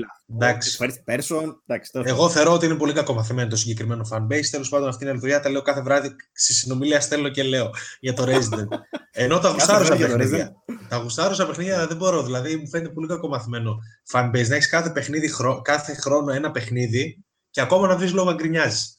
Θεωρώ ότι είναι και έχει βρει τα πραγματικά τα πατήματά της αυτή η Capcom. Ειδικά τα τελευταία χρόνια νομίζω τα πάει εξαιρετικά. Τα λέγαμε και στο. Και δεν υπάρχει λόγος για γκρίνια έτσι. Γι' αυτό εγώ εκεί. Ακριβώς, ακριβώς. Εγώ εκεί κολλάω. Φοβερές κινήσεις. Ναι, ναι, όντως. Όντως. Τέλος πάντων. Αυτό ήθελα λοιπόν. να πω ότι δεν, δεν, δεν καταλαβαίνω ιδιαίτερη κάψα για remasters ή για remakes για παιχνίδια που ήδη έχουμε παίξει. Πώς να το πω. Την καταλαβαίνω, απλά δεν την καταλαβαίνω ξεπερνάει τη χαρά για ένα καινούργιο IP για ένα sequel. Ναι. Αυτό θέλω να πω. Καταλαβαίνω. Ναι. Με τα remaster και εγώ δεν είμαι τόσο φίλος η αλήθεια. Είναι με τα remakes επειδή έχω χάσει πολλά παιχνίδια. Γιατί και εγώ, όπως ναι, ο ναι. ξεκίνησα με Xbox και έχω χάσει πολλά αποκλειστικά για το PS2 για παράδειγμα που θα ήθελα να έχω παίξει. Παραδείγματος χάρη, ένα remake του Silent Hill θα σκότωνα να το δω. Εννοείται, ε... αγαπημένο είναι για παιχνίδια που δεν έχεις παίξει. Και εγώ ναι, ναι, ναι. Αυτά. Okay, απλά θέλ, θέλω να σου πω ότι κάποια παιχνίδια άλλος τα έχει παίξει, άλλος δεν τα έχει παίξει. Δεν είναι λίγο ε, δύσκολο να το οριοθετήσουμε. Συγγνώμη, ρε Βαγκό, ολοκλήρω, θα πω μετά. Όχι αυτό, ναι, πες. Θέλω να σου πω το πώς παίζαμε τα παιχνίδια τότε. Για παράδειγμα, το Silent Hill το 1, PlayStation 1. Εποχές τότε το χαρακτήρα ήταν 10 πολύγωνα όλος και όλος. Όταν έπαιζες, φανταζόσουν στο κεφάλι σου μια άλλη πραγματικότητα. Αυτή την πραγματικότητα μπορούμε να την έχουμε με την τεχνολογία του σήμερα. Για παράδειγμα, τρανό παράδειγμα αυτού, Resident Evil 2 και Final Fantasy VII Remake. Που εντάξει, το Final Fantasy VII Remake δεν ξέρω αν το έχετε παίξει, αλλά το πάνε αλλού τέλος πάντων. Ε, διαφοροποιείται τέλος πάντων λίγο. Αλλά έτσι όπως είναι τώρα, με την τεχνολογία που όπως είναι τώρα, είναι αυτό που φανταζόσουν τότε, ρε παιδί μου. Υπάρχουν, είναι αυτό που να, να, να βλέπεις. Υπάρχουν Οπότε, video reactions. Υπάρχουν video reactions με ε, ανθρώπους μεγάλους που έπαιζαν το Final Fantasy το 7 παλιά και η φάση, ξέρω εγώ, που βλέπουν τη Midgar κανονικά, με γραφικά PlayStation 4 Pro, ξέρω εγώ, για πρώτη φορά και βάζουν τα κλάματα. Αξία ανεκτήμητη, έτσι. Yeah, δηλαδή. Ε, είναι, είναι... Το 100%. Απλά θεωρώ ότι περισσότερο να δώσει από ένα remake και ένα remaster. Αυτό εντάξει, ναι. την νοσταλγία την έχουμε όλοι. Την γουστάρουμε και όλοι, κανένα θέμα. Δεν λέω εγώ.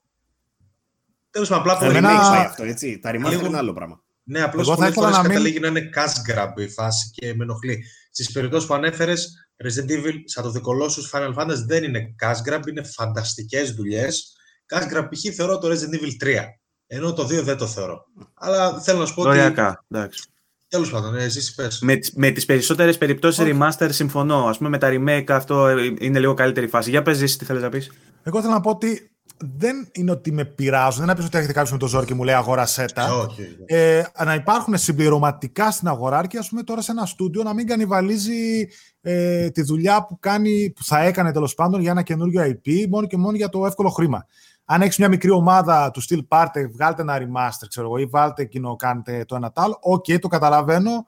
Ας το πάρει ο Κριστέλο που δεν το έχει παίξει. Τα remakes επίσης και εμένα, σαν το Βαγγέλη, ακριβώς τα ίδια είμαστε. Με έχουν βολέψει πάρα πολύ. Εμένα, σε σημείο γιατί, ενώ έχω παίξει το, ας πούμε το Metroid που θα βγει, λένε ότι ας πούμε, έχουν έτοιμη την τριλογία σε remaster, remake και θα βγάλουν κάποια στιγμή. Δεν και εγώ με την έχω παίξει στην ώρα τους, έτσι. Αλλά το Shadow of the Colossus που δεν το είχα παίξει και βγήκε τώρα σε remake και το έπαιξα με τα καλύτερα γραφικά που μπορούσα να το παίξω, με βόλεψε εξαιρετικά πολύ, έτσι. Δεν έτρεχε βέβαια τότε στα 20 FPS, ξέρω εγώ, που ναι. πάλι ήταν ψηλό unplayable. Ναι, ναι, ναι, όλα. το, το Medieval, το Crash Bandicoot, ας πούμε, που μπορεί να το είχαμε παίξει στο PS1, ήταν καλοδεχούμενο το remake που έγινε, το Spyro, δηλαδή... Απλά δεν, απλά δεν θέλω να... Γιατί βλέπω ότι η τάση υπάρχει, είναι αυξητική τάση, δηλαδή και πλέον ας πούμε έχουν την μόδα πάνε να βγάλουν ένα καινούριο, ένα sequel ξέρω, πάνε να βγάλουν ένα Resident Evil 8, ένα Diablo 4 ε, να βγάλω και το Diablo 2 Remaster που θα έρθει. Ξέρω. Χωρίζουν λίγο, να κάνουν, βγάλω... compartment, κάνουν compartments μέσα στο ίδιο το στούντιο και ασχολούνται ναι, ναι. η μισή με κάποιο remake και η άλλη μισή με το καινούργιο IP.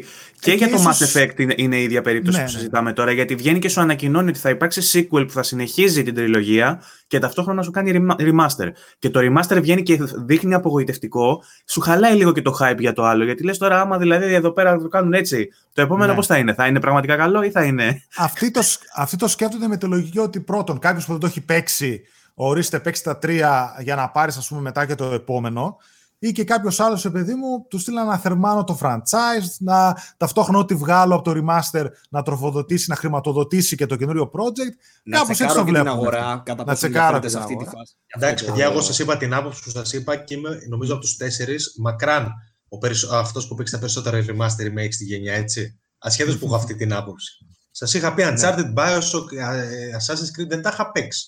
Τα έπαιξα τώρα, τα Mass Effect θα τα παίξω τώρα. Δηλαδή θέλω να σου πω ότι εμένα με καραβολεύουν. Απλά εγώ παίζω είναι Crash Bandicoot δεν έχω Crash Bandicoot. Και το Crash Bandicoot. Φοβερό, φοβερό remaster remake. Φοβερό, Απλά φοβερό, για, να τεστάρεις, για να τεστάρεις τα νερά, πολλοί κινούνται ας πούμε στο minimum effort. Δηλαδή λες, Ναι, άμα αυτό, είναι ένα αυτό. τεστάρο μόνο τα νερά, δεν θα καθίσω να κάνω ένα remake, ένα reimagined, ένα κάτι. Πάρε ένα upscale, ένα κάτι. Ας πούμε, π.χ. μεγάλο τρανό παράδειγμα αυτό που είπες, όπου έγινε φοβερή δουλειά στα remakes του, της τριλογίας του Crash Bandicoot, το οποίο πούλησε τρελά σ- σε όλες τις πλατφόρμες συνολικά, έτσι, και στο PlayStation και στο Switch τα πήγε πολύ καλά και δεν είχε την ίδια επιτυχία το καινούριο Crash που βγήκε, το οποίο πήγε με καλά, αλλά δεν φτάνει στην καμία το νούμερα των πωλήσεων των συνολικών. Εντάξει, ε, παίζει που ρόλο πούλησε η και το, τριλογία. Παρόλο που Παίζει ήταν ρόλο καλό και ποιος το παιχνίδι, έτσι. φτιάχνει. Εντάξει, ήταν αλλιώς άμα σου έβγαινε και σου λέγει Naughty Dog φτιάχνει επόμενο crash, αλλιώς είναι να το φτιάχνει. Το καταλαβαίνω, αλλά και το καινούριο Crash ήταν Είναι καλό. φοβερό. Δοκίμα... Δοκίμασε Πολύ νέες ιδέες, νέους χαρακτήρες. Δηλαδή ήταν ό,τι θα περίμενες από ένα Έχουν sequel αλλάξει που... και εποχές όμως. Δηλαδή, νομίζω ότι πια το genre του Crash Bandicoot δεν είναι τόσο. Τότε ήταν κάτι εντελώς φρέσκο. Όταν βγήκε το πρώτο το Crash- το Crash Bandicoot, είχαμε μάθει στι platformers σε 2D και ξαφνικά σου, βγα... σου βγαίνουν με το 3D σε βάθος και είναι μια εντελώς νέα ιδέα η οποία κιόλας ε, ήταν και αισθητικά πολύ pleasing. Ε, Ήταν τε- τεχνολογικά πολύ μπροστά για την κα- εποχή της. Το καταλαβαίνω, αλλά όταν ας πούμε βγάζεις μετά την τριλογία και σε έχει πουλήσει, έχει πουλήσει πάνω από 10 εκατομμύρια, μπορεί να έχει φτάσει και τα 15. Εκεί ξέρω βάρεσε εγώ. νοσταλγία. Βάρεσε νοσταλγία. Εκεί λες, άρα υπάρχει αγορά, ξέρω εγώ. Και όταν βγάζεις το άλλο και μπορεί να σε. πουλ- Δεν, δεν ξέρω τώρα ακριβά πολύ, μπορεί να είναι ένα, δύο, τρία εκατομμύρια, λες Ναι. κάπου κάτι Ε, δεν πάνε πήγε πιο σίγουρα καλά. Το δοκιμασμένο. Π.χ. άμα βγει η remake του Resident Evil 4, δεν θεωρείς το πουλήσεις πολύ περισσότερο από το 7 και το 8. Εντάξει, οποίο- έχεις Το οποίο δίκιο. δεν χρειάζεται καν remake, βέβαια. Αλλά Το, εντάξει, το φαινεται. Code Veronica που το ζητάει όλο ο Ντουνιάς. Ναι, Το το Ε, τεσσάρι, ε, νομίζω, θα το φτιάξουν το 4 νομίζω. ε. Ναι, ναι, ναι, ναι, ναι, ναι, ναι. μάλλον ναι. Τελευταία. Και το οποίο δεν χρειάζεται κιόλας. Εγώ το παίξα πρώτη Είναι- φορά το 2017, πρώτη φορά ζωή Ναι. μου και είναι το Και αγαπημένο εγώ μου, νομίζω. Καταρχάς έχει βγει σε όλες τις πλατφόρμες. Ε, και δεύτερον, το πρόβλημα που έχουν από ό,τι είδα. That's- Ή- Αυτό είναι understatement, έτσι. ναι, ναι. το ότι έχει βγει σε όλες τις πλατφόρμες. Και πάνω Παντού. και παραπάνω. Και παραπάνω, ναι. Και ότι το πρόβλημα που έχουν είναι αυτό που πάνω κάτω συζητάμε τους. Τι αν θα βγάλουν ένα remake πιστό στο υλικό με καινούρια γραφικά ή αν θα κάνουν αλλαγές στο gameplay, λίγο στον κόσμο από εδώ που εκεί βγάλε, βγάλε. Αυτή νομίζω είναι το ζόρι τους. Φοβούνται και να τα Τώρα, πειράξουν ρε, εσύ. έτσι. Δηλαδή, βγαίνει το Mass Effect, σου λέει ο άλλος καλά. Εκτός ότι είναι το minimal effort που είπαμε, σου λέει ότι φοβόμαστε και τον κόσμο που θα μας κράξει αν κάνουμε την παραμικρή αλλαγή. Που δεν θα έπρεπε να είναι έτσι όμως. Δηλαδή, Εγώ πιστεύω έχεις θα έπρεπε να μια- έχουν το ελεύθερο. Θα έπρεπε. Αυτό, έχεις, έχεις τη δημιουργία δική σου, ρε παιδί μου. Πάρε, πάρε τις ελευθερίες σου. Ναι, μεν άκου τον κόσμο και το feedback, αλλά δημιούργησε πάνω σε αυτό. Και εκεί ήθελα να καταλήξω πριν και στην Activision που λέγαμε. Αυτή τη στιγμή η Activision βγάζει μια σειρά Call of Duty που κρατάει ακόμα και σταθερό το, μου- το multiplayer, το κρατάει σταθερό πλέον, το έχει ίδιο κοινό σε όλα. Ε, και ταυτόχρονα το, ο- ο- το εμπλουτίζει ενίοτε με single player, το οποίο όμως πάνω κάτω είναι και το ίδιο. Δηλαδή, Ξέρεις έκανε μια όμως τι αλλαγή παίζει με την τώρα, Activision. πέρυσι, πρόπερσι, το Modern Warfare, και κατά τα άλλα θέλω να πω ότι βγάζει τα ίδια, τα ίδια παιχνίδια. Βγάζει remakes, remasters ε, και, και, και φοβάται να βγάλει καινούργιο παιχνίδι. Δεν βγάζει Αυτό, πλέον αυτό με Δεν την νοιάζει, δεν τα Activision. συνε- πλέον. Και θα Αυτό με την συνεχίσει. Activision που κάνει με το Call of Duty όμως, εγώ θεωρώ ότι έχει να κάνει κυρίως και με την στροφή που έγινε ε, όταν εξαγοράστηκε το μεγαλύτερο ποσοστό της από την Ten- ε, Tencent. Ε, η οποία έκανε, ε, είχαμε την είδηση μέσα στη εβδομάδα ότι εξαγόρασα και τη- ένα μεγάλο πακέτο με- μετοχών και από την Dotnod.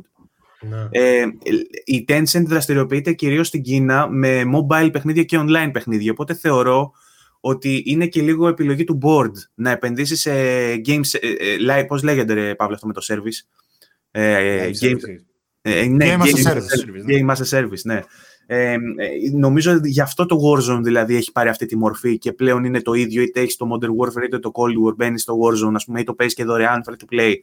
Νομίζω ότι... Η- Ναι, αυτό πες.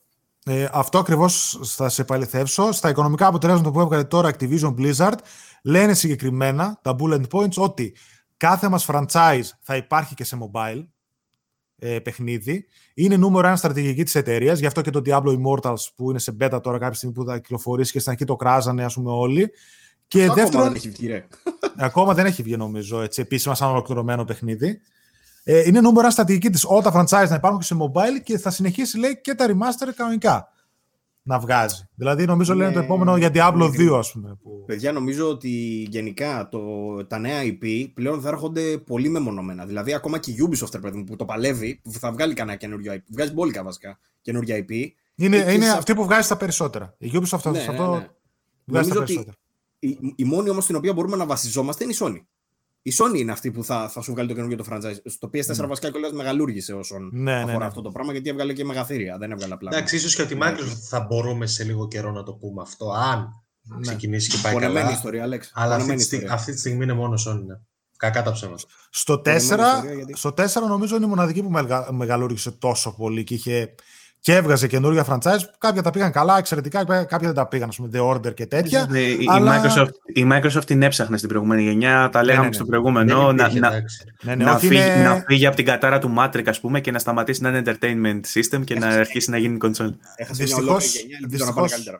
Αυτό που λέει ο Παύλος, αυτό θα έλεγα μια γενιά χαμένη και είναι πάρα πολύ κρίμα για τα στούντιο από πίσω που χάσανε μια γενιά γιατί τη Sony της πήρε δεκαετίες κάποια στούντιό της, είτε τα άφτιαξε είτε τα αγόρασε να εξελιχθούν ρε παιδί μου. Φυσιολογικά η Naughty Dog Σωστός. πήγε από, καλά, από Apple δύο παιχνίδια, έφτασε στο PlayStation ένα crash, ενηλικιώθηκε, πήγε στα Jack, πήγε μετά στο Uncharted.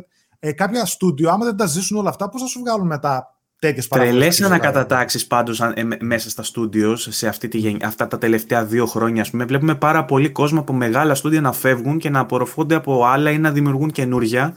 Πολλά από τα οποία πλέον ανήκουν στη Microsoft. Δηλαδή, πολλοί από τους directors στα στούντιο τα μεγάλα της Microsoft προέρχονται από project της Sony.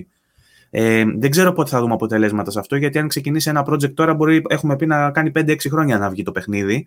Όμως ε, θέλω να δω, ρε παιδί μου, αν είναι θέμα director τελικά ε, ή αν είναι θέμα εταιρείας και το πώς επιβλέπει τα πράγματα. Και το λέω αυτό ε, γιατί είχαμε την είδηση μέσα στη βδομάδα. Πετάω και ειδήσεις, είδες τι καλός host που είμαι, έτσι. Ε, είδαμε μέσα στη βδομάδα. Hostis. ε, είδαμε μέσα στη βδομάδα ότι έκλεισε το, ουσιαστικά το, τα στούντιο του Stadia. Τα στούντιο Ναι. του Stadia. Το, το παράτησε η. Είναι Stadia. Έλαντε. Καλή ερώτηση. είναι, είναι αυτή η cloud υπηρεσία, φίλε μου, Άλεξ, ε, η οποία ευελπιστούσε η Google ότι θα φέρει σε όλα τα σπίτια, τουλάχιστον εκτός της Ελλάδας, γιατί εδώ πέρα ούτε PlayStation Now δεν έχουμε καν, ε, και θα μπορούσες να παίζεις με, ε, με game streaming ουσιαστικά μέσω ίντερνετ. Ε, αυτοί είχαν φτιάξει και στούντιο, το οποίο θα έφτιαχνε first party παιχνίδια, τα οποία δεν είδαμε ποτέ. Πολύ το καλά στούντιο, το στούντιο πήγε πολύ καλά, μπιστόλιασε. Ε, έφυγε και η κυρία, δεν θυμάμαι το όνομά της, η Jade οποία Raymond. ήταν... ε, Jade Μπράβο. Raymond. Μπράβο. Λοιπόν, και τέλος. Επίσης, ε, στο Amazon ε, μπιστόλιασε ο, ο Jeff Bezos από ό,τι είδα. Ε, και Εντάξει, κάτι αυτό παί- πήρε σύνταξη, ρε, μα, άστονα. ναι, αλλά κάτι παίχτηκε και με τα department του gaming και καλά πάει πολύ σκατά λέει. Ε, να θυμίσω, ο Amazon AWS ε, προσπάθησε να βγάλει παιχνίδι πέρσι το Crucible, πώς λεγότανε, που ήταν ένα MMO. Μπιστόλια και αυτό έκλεισε. Οπότε βλέπουμε Google και Amazon, ας πούμε, που είναι μεγαθύρια και έχουν servers και υποστηρίζουν υπηρεσίες κτλ. Δεν μπορούν να φτιάξουν παιχνίδι παρότι έχουν budget. Μια Άρα δεν είναι σημείωση. μόνο θέμα χρημάτων. Μια 500 σημείωση. εκατομμύρια δολάρια το 20 Μπράβο. έφ- εξόδεψε η Amazon και δεν έβγαλε τίποτα. Πέτα μα, ρε. Ε, μια σημείωση Μάλλον για έχουν την πασόκ Google. εκεί πέρα. δεν Ξέρω τι... Μια σημείωση για την Google. Η Google έχει τον ε, Phil Harrison που ήταν ο υπεύθυνος πριν για τα Stadia όλα τα projects. Αυτή τη στιγμή ο Harrison λέει ότι θα κοιτάξουν κάπως να ενσωματώσουν τις υπηρεσίες του Google Stadia στις υπόλοιπες πλατφόρμες. Δεν ξέρω πώς θα το κάνουν αυτό και τι, θα- και τι έχουν σκοπό να κάνουν. Αλλά ίσως βγει κάπου, ρε παιδί μου, κάπως. Ξέρω εγώ. Δηλαδή, τι να σου πω. Ε, Τι να πω, αν δεν και- ξέρω. Δηλαδή, το, η αλήθεια είναι ότι όταν από το ανακοινώθηκε το Stadia όλοι λέγανε ότι δυστυχώς η, η Google έχει την τάση να μην αφοσιώνεται τόσο πολύ σε ένα προϊόν, ρε παιδί μου. Αν δεν, κάτι δεν ξεφύγει κατευθείαν, το θάβει. Δηλαδή, πώς, οι μισές, οι, λιγότερο από τις μισές υπηρεσίες της πάνε καλά, όλοι οι υπόλοιποι έχει θάψει. Δεν είναι Πάρα ο πολύ κόσμος πράγμα. έτοιμος, θεωρώ εγώ, να περάσει σε τέτοιο μέλλον. Δεν είναι ο κόσμος έτοιμος, αλλά θα μπορούσε να λειτουργεί, ρε παιδί μου, σε ένα μικρό βαθμό, ώστε σε μια δεκαετία, ας πούμε, να γίνει μια υγιής πλατφόρμα, γιατί καλώ ή κακός προς τα εκεί πάμε. Δηλαδή, η Microsoft, το πάτημα που έχει για μένα είναι υποδειγματικό. Και με το ψηφιακές υπηρεσίε, δηλαδή με το Game Pass και το xCloud που έρχεται. Τα έχει Ε, χτίσει στην- αυτά, βέβαια. στην Ναι, αλλά ουσία τους τα έχει- βαλάει έτσι. Τους έχει Τα έχει- έτοιμους. Το κοινό τους το έχει έτοιμο. Εντάξει, τα- ναι, όμως το έκτισε. με- Δηλαδή, κέρδισε ξανά το κοινό από την αρχή. Ε, προσφέρει πράγματα. Δηλαδή, για μένα πάει για μονοπόλιο αύριο μεθαύριο η Microsoft. Θα, έρθει, θα έρθουν όλα τούμπα, ας πούμε, και θα σου λέει ψηφιακές υπηρεσίε και streaming και εδώ είμαι μόνο εγώ. Και όλοι οι υπόλοιποι είναι παρατρεχάμενοι, ας πούμε. Amazon, Γιατί έχει, Luna, έχει, και τις, PlayStation έχει και τις Now. Υποδομές. Έχει και, τις, επι- έχει και τις υποδομές η Microsoft να το κάνει, ας πούμε, και έχουμε συζητήσει και σε προηγούμενα επεισόδια Ναι, ναι, που ναι. έφτιαξε τους servers στην Ελλάδα, ας πούμε, μπορεί να το υποστηρίξει κάπως. Ναι, Ε, ναι, ναι. η Sony, Να από, η υπενθυμίσω Sony από την επίσης άλλη... ότι δεν- Η Sony έχει συνεργαστεί με τη Microsoft για τους servers της, έτσι. Και Μπράβο. επίσης, εγώ ήθελα να ρωτήσω για το PlayStation Now. Δεν περιμένουμε να ζήσει κάτι. Ναι, ε, έλατε. Streaming. Δεν γίνεται. Εγώ απορώ, εγώ απορώ γιατί το είχα ψάξει με το PlayStation Now κάποια στιγμή. Είχα κάνει αγγλικό λογαριασμό.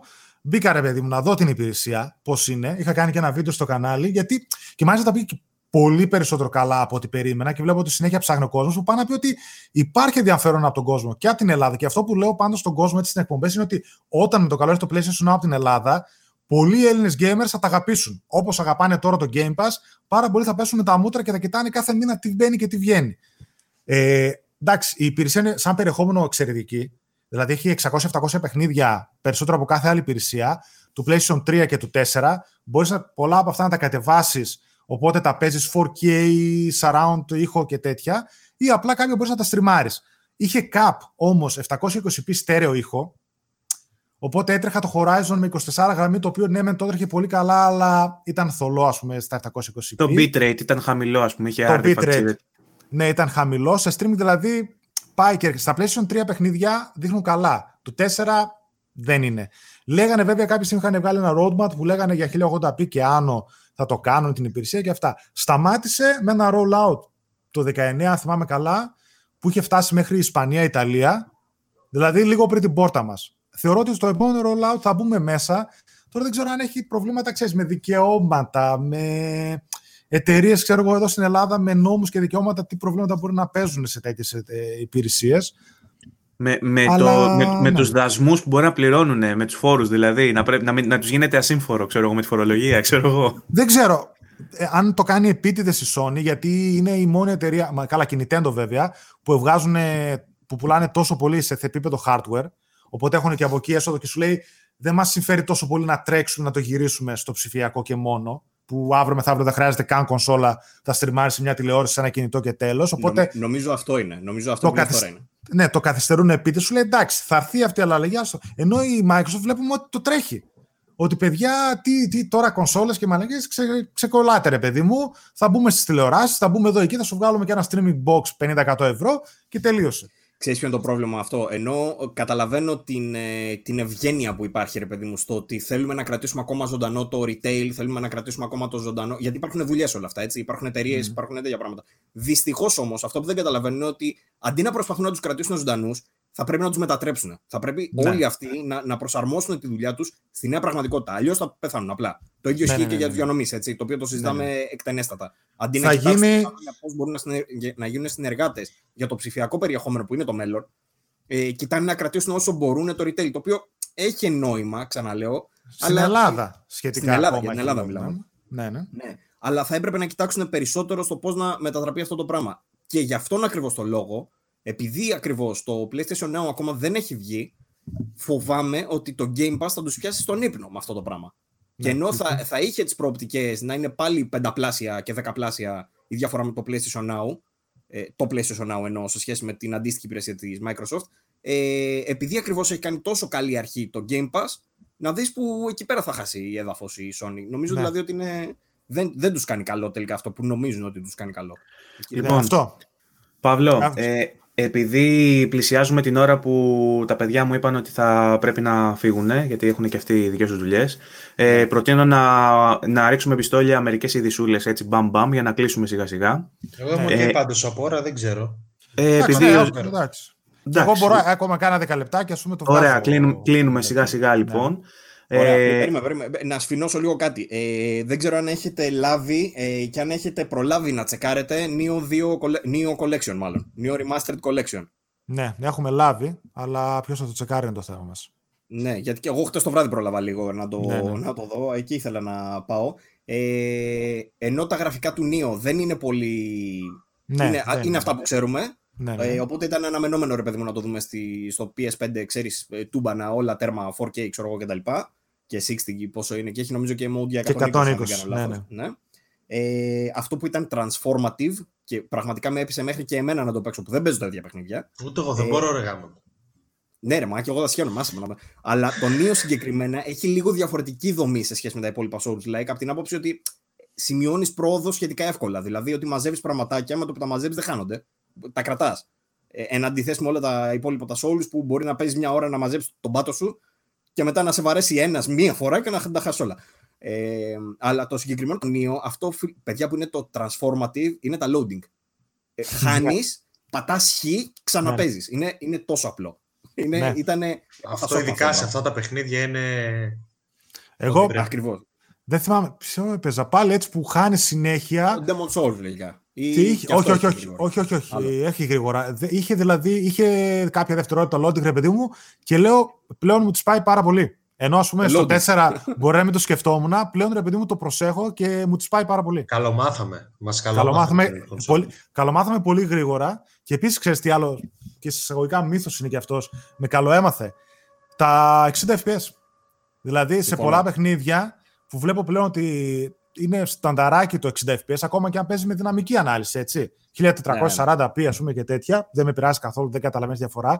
Τα 60 FPS με τα 30 κάνουν τελικά τεράστια διαφορά. Ενώ στο 4 και στο 3, καλά, παίζαμε κάτι 30 FPS και λέγαμε ε, εντάξει, μωρέ, τώρα action adventure δεν τα θες στα 60, άντε σε κανένα fighting, σε κανένα racing, άντε από εδώ, άντε από εκεί.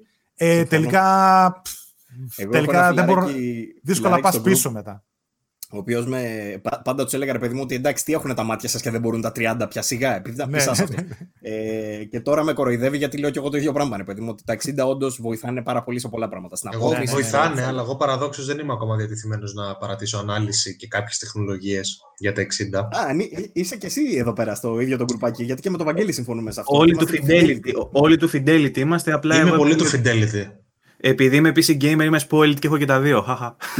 Καλά, τώρα και με τα 60 είναι ότι καλύτερο. Δηλαδή, Dynamic 4K με- με 60 είναι νομίζω ιδανική η λύση για αυτές τις κονσόλες σε αυτή τη φάση. Επίσης, Ρε εμένα φίλε. μου άρεσε Ναι. πάρα πολύ η λύση που βάλανε μετέπειτα στο Miles Morales, που Ναι. μειώσανε λίγο το density, ας πούμε, στην κίνηση και στον κόσμο κάτω, που έτσι αλλιώς δεν περπατάς, στην ουσία μονάχα Ναι. ήτασε, και σου είχε πάλι δυναμικό 4K με 60. Πολύ Ε, καλή δεν, λύση, δεν όντως. ξέρω αν είδατε το βιντεάκι του Digital Foundry που έγινε για το Control. Ε, Δεν το που είδα, η αλήθεια ε, είναι. έλεγε ο Μπατάλια ότι ε, στις παλιότερες γενιές τα drops που είχαμε σε μεγάλο βαθμό οφείλονταν στη CPU και δείχνουν με- οι μέχρι τώρα, ε, οι μέχρι τώρα μετρήσεις από κάπου ακούω θόρυβο. Δεν είμαι εγώ. Ρε φίλε, Ούτε κάποιο, εγώ. κάποιος βαράει τρυπάνι. Κάποιος βαράει τρυπάνι, αν είναι δυνατόν. Ωραία. Μεσημεριάτικο Σάββατο. Πάλι ο Παύλος. Πάλι, ο- πάλι ο Παύλος. λοιπόν, ε, στην προηγούμενη γενιά, λοιπόν, ε, πολλά από τα παιχνίδια που είχαν προβλήματα με drops ε, ήταν CPU bound. Είχε να κάνει με τη CPU. Ενώ οι μετρήσεις ως τώρα στα παιχνίδια νέας γενιάς δείχνουν ότι είναι GPU bound όλα τα παιχνίδια. Δηλαδή, το όριο της απόδοσης το θέτει η GPU. Ε, και λέει τέλος πάντων ότι αυτό βοηθάει στο να γίνουν συγκεκριμένες ε, διεργασίες και να χρησιμοποιούν συγκεκριμένες τεχνικές στα παιχνίδια που ε, να κλειδώσουν το frame rate στο 60 και να είναι δυναμική από εκεί και πέρα η ανάλυση. Δηλαδή να σου κάνει μια internal ανάλυση, ένα native resolution στα 1440p και με το super sampling και τις νέες μεθόδους να μπορεί να σου κουμπώσει και ray tracing και καλό anti-aliasing ας πούμε με, όποια- με την όποια μέθοδο. Που σημαίνει ότι αυτό που θα βλέπεις εσύ θα φαίνεται 4K χωρίς να είναι, αυτή είναι η μόδα, και πάμε να εδραιώσουμε το 60 fps, να γίνει δηλαδή το golden standard το 60 fps, που θεωρώ ότι είναι πολύ θετικό. Εγώ συμφωνώ Ε, πάρα πολύ το να πάει στο παιχνίδι, γιατί το native 4K με το δυναμικό 4K, πρώτον δεν καταλαβαίνεις καμία διαφορά και οι πόροι που γλιτώνουν είναι τεράστιοι. Μμμ. Δηλαδή, πραγματικά καμιά φορά βλέπω κόσμος που λέει Ε, ναι, στο Xbox θα τρέξει native 4K, στο άλλο δυναμικό. Ειδικά Όχι, με το ray tracing. Καταλαβαίνω. Ναι, ειδικά με το ray tracing. το Ειδικά με το καταλαβαίνω. ray tracing. Νομίζω ότι θα είναι πολύ καλή. Ειδικά με τις τεχνικές και με όλα αυτά που κάνουν, είναι καλός δρόμος να ακολουθήσει. Γιατί όταν συζητάμε για fidelity δεν εννοούμε μόνο το resolution, έχει να κάνει και με το preset που έχουν τα επιμέρους assets. Έτσι, αν έχεις υψηλής ανάλυσης ray tracing, σκιές, αντανακλάσεις, είτε είναι screen space, είτε είναι με Ωραία, cube, κλείσιμο, έχουν οτιδήποτε. βρει- Έχουν βρει αυτό που λέγαμε. Καταρχήν στα μέσα, νομίζω, της προηγούμενης γενιάς είναι που άρχισαν να χρησιμοποιούν τη δυναμική ανάλυση, το οποίο είναι σωτήριο, όπως λέτε και εσείς, συμφωνώ μαζί σας. Ε, και βάγκο είναι και τη, η άλλη τεχνική που συζητάγαμε, ρε Μαλάκα πάλι, που κάνουν το ίδιο πράγμα με dynamics στο rendering όμως. Το θυμάσαι; Ναι. Αυτό Ε, είναι τώρα Πώς που- το λένε, V- VRS, VR. ε, Ναι, αυτό, αυτό. Ε, το οποίο στην ουσία σου παίρνει κομμάτια τη εικόνα, ρε παιδί μου, και στα πλάθη, ώστε Ναι. να μην βλέπεις την ουσία διαφορά. Όλα αυτά επειδή είναι και machine learning. Και η, συγκε- ταυτόχρονα- συγκεκρι- η συγκεκριμένη τεχνική υπάρχει στο βιντεάκι του Digital Foundry για το Gears, το 5, Μπράβο, Gears, στο, μπράβο, στο μπράβο. Xbox Series X. Το οποίο όμως το χρησιμοποιούν γενικότερα και η Unreal Engine 5 λέει ότι θα το χρησιμοποιεί εκτενέστερα κτλ. Αλλά είναι, είναι κάτι το οποίο βοηθάει πάρα πολύ στο να κρατήσεις και την ποιότητα της εικόνας. Ε, Ναι, δηλαδή ναι. στα σημεία που δεν χρειάζεται να μην έχει έξτρα πληροφορία, ας πούμε. Ε, και ταυτόχρονα να, κρατεί, να κρατάει και σταθερό το frame rate. Είναι Ε, αυτές, οι- είναι αυτές οι προγραμματιστικές πατέντες στις οποίες αναφερόμασταν που σ- κάναμε σε κάποια επεισόδια μια κουβέντα ότι δεν είναι μόνο θέμα του hardware ρε παιδί μου το hardware πραγματικά σημειώνει αλματώδη εξέλιξη και είναι πολύ καλύτερο από την προηγούμενη γενιά πρέπει όμως να ενσωματωθούν και καινούργιες πατέντες προγραμματιστικά για να καταφέρεις να έχεις το 4K ως ε, άγιο δισκοπότηρο και να είναι το, miles, το, το target. Λοιπόν, αυτό πάμε να πυροβολήσουμε καμιά είδηση γιατί περνάει η ώρα.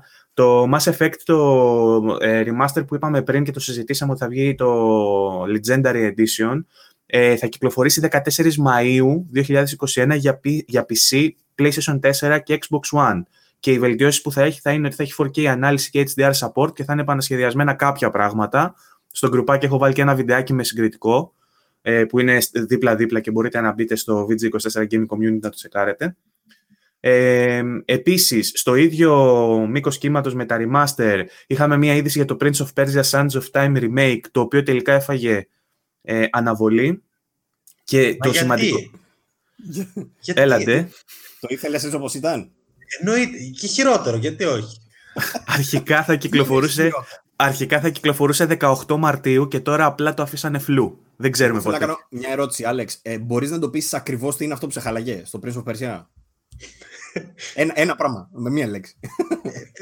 Ε, ε, δεν ξέρω. Με μία λέξη δεν μπορώ να πω. Θέλω να πω πάρα Ωραία, πολλά για τον Christopher. Έσχος. Τι να πω. Για, τι να γιατί πω. έσχος, γιατί έσχος; Για- γιατί; Θες να το αναλύσουμε τώρα το ζήτημα; Θα, θα ήθελα λίγο, ναι, μια εισήγηση. Και το τρελό είναι ότι υπήρχε κόσμος που λέγε Εντάξει, μωρέ, δεν είναι τόσο κακό. Ρε, είναι, ε, κυριολεκτικά παίζει ένα χειρότερο το πρωτότυπο. Έτσι δεν βλέπετε. Είναι απί, απίστευτο αυτό που πήγε να κάνει η Ubisoft. Ευτυχώς, εν τέλει, ευτυχώς τους έκοψε και το άφησαν για όποτε πάει. Γιατί αυτό θέλει Ευτυχώς όλο από τώρα. την αρχή. Αυτό Κάτσε να το δούμε πώς θα είναι. πιστεύω ότι θα το κάνουν από το. Καλά, όχι από το μηδέν, αλλά. Ε, δεν ήταν τώρα εικόνα αυτή, παιδιά, προς Θεού. Εντάξει. Ούτε καν seal of minimal effort. Είναι seal of Τίποτα, ε, non- τίποτα, τίποτα. non-existent effort. Τίποτα, τίποτα. Παίζανε μέσα από το FPS και να τα άφησαν αυτό. Δεν, δεν ξέρω τι άλλο μπορεί να κάνουν. Δεν, δεν είδα να πειράζουν κάτι άλλο, αλήθεια. Πες το χάλασαν κιόλας λίγο οικαστικά. Αυτό είναι το Όπως- θέμα. Νομίζω όπως ότι και με το η Judgment. άλλαξε και έγινε χειρότερη. Όπως Εκεί και με το το, αλλάξαν. Judgment. Με το Judgment σπάστηκα full. Ε, Και το αλλάξαν και το κάνανε χειρότερο και θα με βάλουν να το ξαναπληρώσω. Ε, Για το το Ju- πέντε. ε, ναι, θα, βγει, Yakuza. θα βγει η έκδοση το Judgment ε, που είναι, από, είναι spin-off της σειράς Yakuza. Θα βγει ε, καινούργια έκδοση για το PS5 και επίσης θα κυκλοφορήσει σε PC ε, και σε Xbox. Ε, Χάλασαν. Εγώ τώρα θέλω να το παίξω αυτό. Δεν το είχα παίξει. Μου έχει ξεφύγει. Ε, έχουν αλλάξει τα assets, δηλαδή έχουν χρησιμοποιήσει καινούργια μηχανή, έχουν αναβαθμίσει τα assets και είναι λίγο διαφορετικά. Δηλαδή ο πρωταγωνιστής έχει λίγο πιο στενή μούρη και πιο λευκή. Ε, είναι Εντάξει, λίγο... εφόσον το δω από το μηδέν, εγώ δεν θα έχω θέμα. οκ. Τέλος πάντων, ε, το πρόβλημα μου είναι ότι εγώ το αγόρασα πέρσι, είναι παιχνίδι του 19, το αγόρασα πέρσι και τώρα μου ζητάνε να το ξαναπληρώσω για επεμβάσεις που θα μπορούσαν να εμπεριέχονται σε ένα next gen upgrade, ας πούμε, και με υποχρεώνουν να το ξαναπληρώσω το Α, παιχνίδι. δεν οπότε είναι έτσι αντί- upgrade, είναι από το μηδέν. Όχι, είναι καινούριο. Θα είναι standard, καινούριο τίτλο, καινούριος τίτλος. Οκ, εντάξει. Δεν το ξέρω. Λοιπόν, ε, ε, το, η υπάρχουσα έκδοση εντωμεταξύ δεν έχει πάρει κανένα update στο PS5. Παίζει ακόμα στα 30 FPS, πονάνε τα μάτια, τζα- juggering, ε, μιλάμε για ε, τρελά θέματα.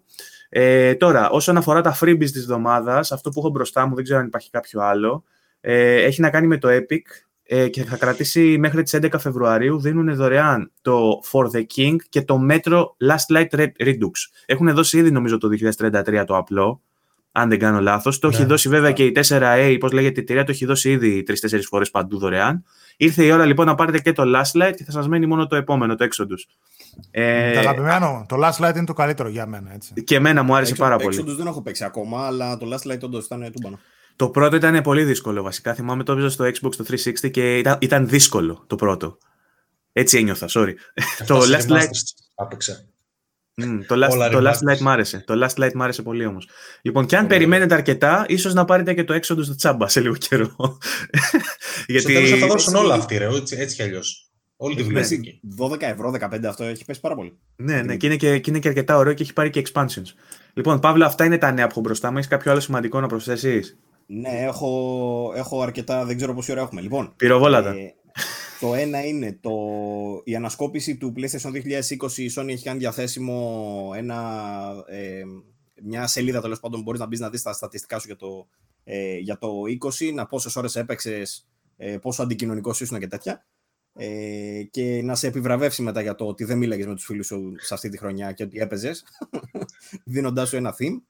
Ε, το ένα είναι αυτό. Το άλλο είναι. Επίσης, αυτό είχε κάποιο πρόβλημα νομίζω. Σε μένα δε- και σε κάποιους δεν μπορούσα να μπω. Και μπήκα τώρα Πρέπει πριν να τρεις έχεις μέρες, παιδιά. δώσει permission στο PlayStation τα- να, να συλλέγει τα είχα data. σωστά, Και τα είχα πέραν σωστά, αυτού δεν έχει άλλαξε θέμα. τίποτα. Ναι. Έχει θέμα, αφού πλάκωσε πόσος κόσμος. Αυτό μάλλον. Μάλλον έφταιγε αυτό. Ο- αλλά μετά από κάποιες μέρες έμπαινε κανονικότητα και μου το έκανε. Παρόλο που μου έλεγε στην αρχή ότι όντως δεν έχω δώσει δικαιώματα, δεν άλλαξα τίποτα. Δεν είχα δώσει δικαιώματα. Όχι, είχα, τα είχα δώσει κανονικά. Ε, λοιπόν, το άλλο είναι. Μια ηλίθια είδηση της εβδομάδας είναι ότι το. Όχι ηλίθια ακριβώς, είναι λίγο περίεργη. Είναι σημαντική και ταυτόχρονα δεν είναι.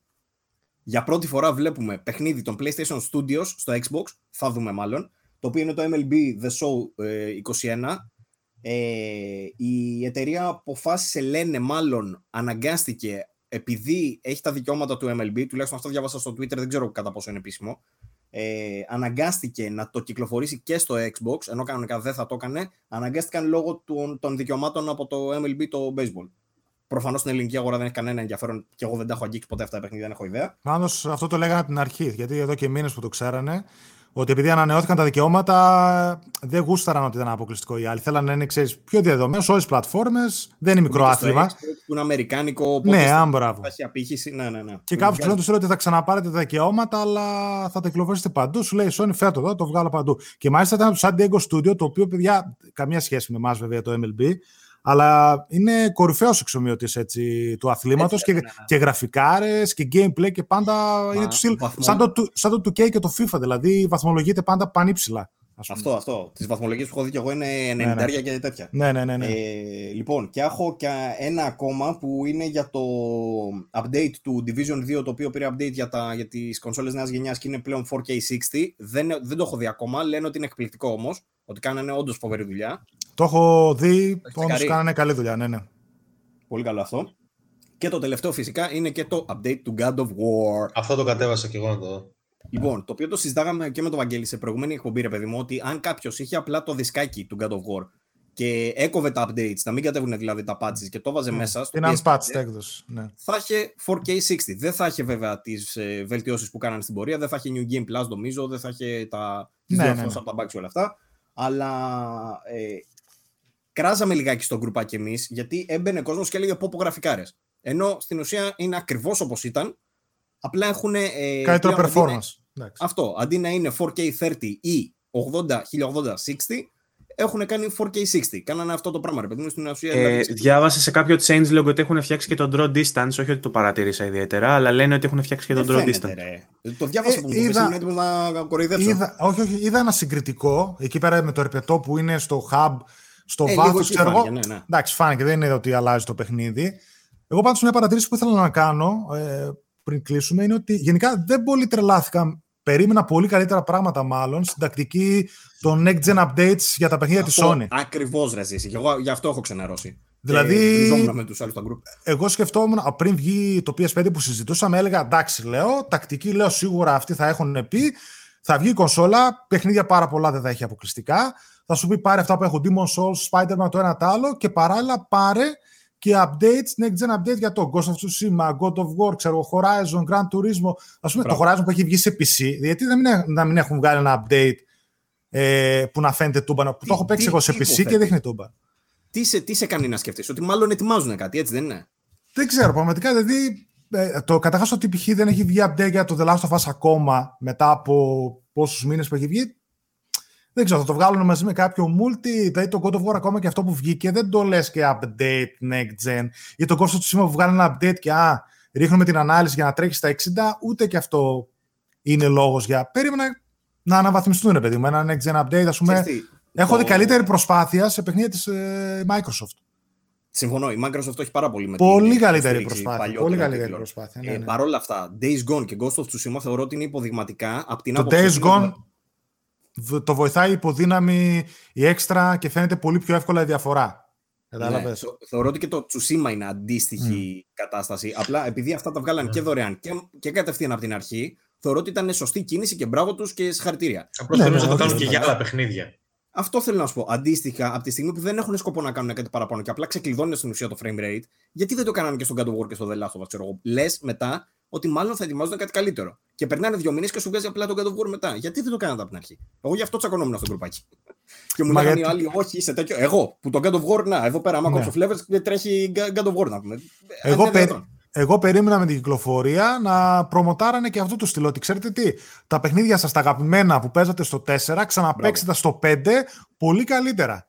Που δηλαδή... έχει και το PS Plus Collection που θα βοηθούσε ναι. σε αυτή τη λογική. Μπράβο, μπράβο, είναι όλα μέσα, ναι και όλο αυτό, ξέρεις, άμα δεν το κάνεις τώρα αυτό τον πρώτο χρόνο κυκλοφορίας, εντάξει, μετά όσο να είναι χάνει το ενδιαφέρον του κόσμου, θα βγουν καινούρια God of War, θα βγουν καινούρια Horizon, δεν θα έχει το ίδιο αντίκτυπο στον κόσμο και στο promotion του να πεις Α, εντάξει, τώρα, άμα παίξεις το God of War και είναι το 2022, θα το παίξεις 4K60. Και δεν θα μας κάνει και εντύπωση το 4K60 τότε, αν ναι. θεωρήσουμε θα γίνει το στάνταρ. Ε, δεν ξέρω, περίμενα, περίμενα μια πιο καλύτερη αντιμετώπιση, μια πιο εκμετάλλευση, κυρίως επειδή είχα καλομάθει από την Microsoft.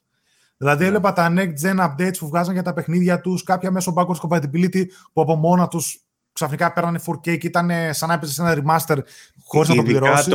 Ειδικά το Active HDR που έχουν είναι φοβερό. Ναι, Κοίτα, δηλαδή. Ε, βγα... Μη είχε καλό μάθημα. Spider-Man, Spider-Man Remaster, το οποίο είναι φοβερό. Δεν ξέρω αν, αν το έχεις τσεκάρει αυτό. Όντως, εντάξει. Είναι πολύ ωραίο, αλλά το κυκλοφόρησαν λίγο περίεργα. Ναι, δηλαδή, μόνο με την Ultimate, μόνο με το τέτοιο. Δηλαδή, δεν είναι ακριβώς upgrade, ήταν remaster. Δηλαδή το δούλεψα το παιχνίδι αρκετά. Ακόμα ναι, και είναι, είναι πραγματικό remaster. Αυτή είναι. αυτή είναι η διαφορά σε σχέση με άλλα remaster. Γιατί είναι. το Nioh, για παράδειγμα, δεν είναι πολύ remaster. Δηλαδή, άμα το δεις, τα textures πάλι είναι θολά. Δεν έχουν αλλάξει textures και τέτοια. Δεν, έχουν, δεν είχε βασικά τα αρχικά τα assets, μάλλον. Γι' αυτό δεν φαίνεται πολύ πιο. Απλά ακόμα και σε αυτό θα ήθελα να το βγάλει και το remaster σαν ένα δωρεάν update για τους ήδη κατόχους. Κατάλαβες; δωρεάν δεν είμαι πολύ σίγουρος ότι θα μπορούσαν, γιατί όντως έχει αλλαγές μέσα, αλλά έστω ρε παιδί μου, ξέρεις, σε μια πιο φθηνή έκδοση μόνο του. OK, okay, ναι, μια φθηνή ναι, έκδοση.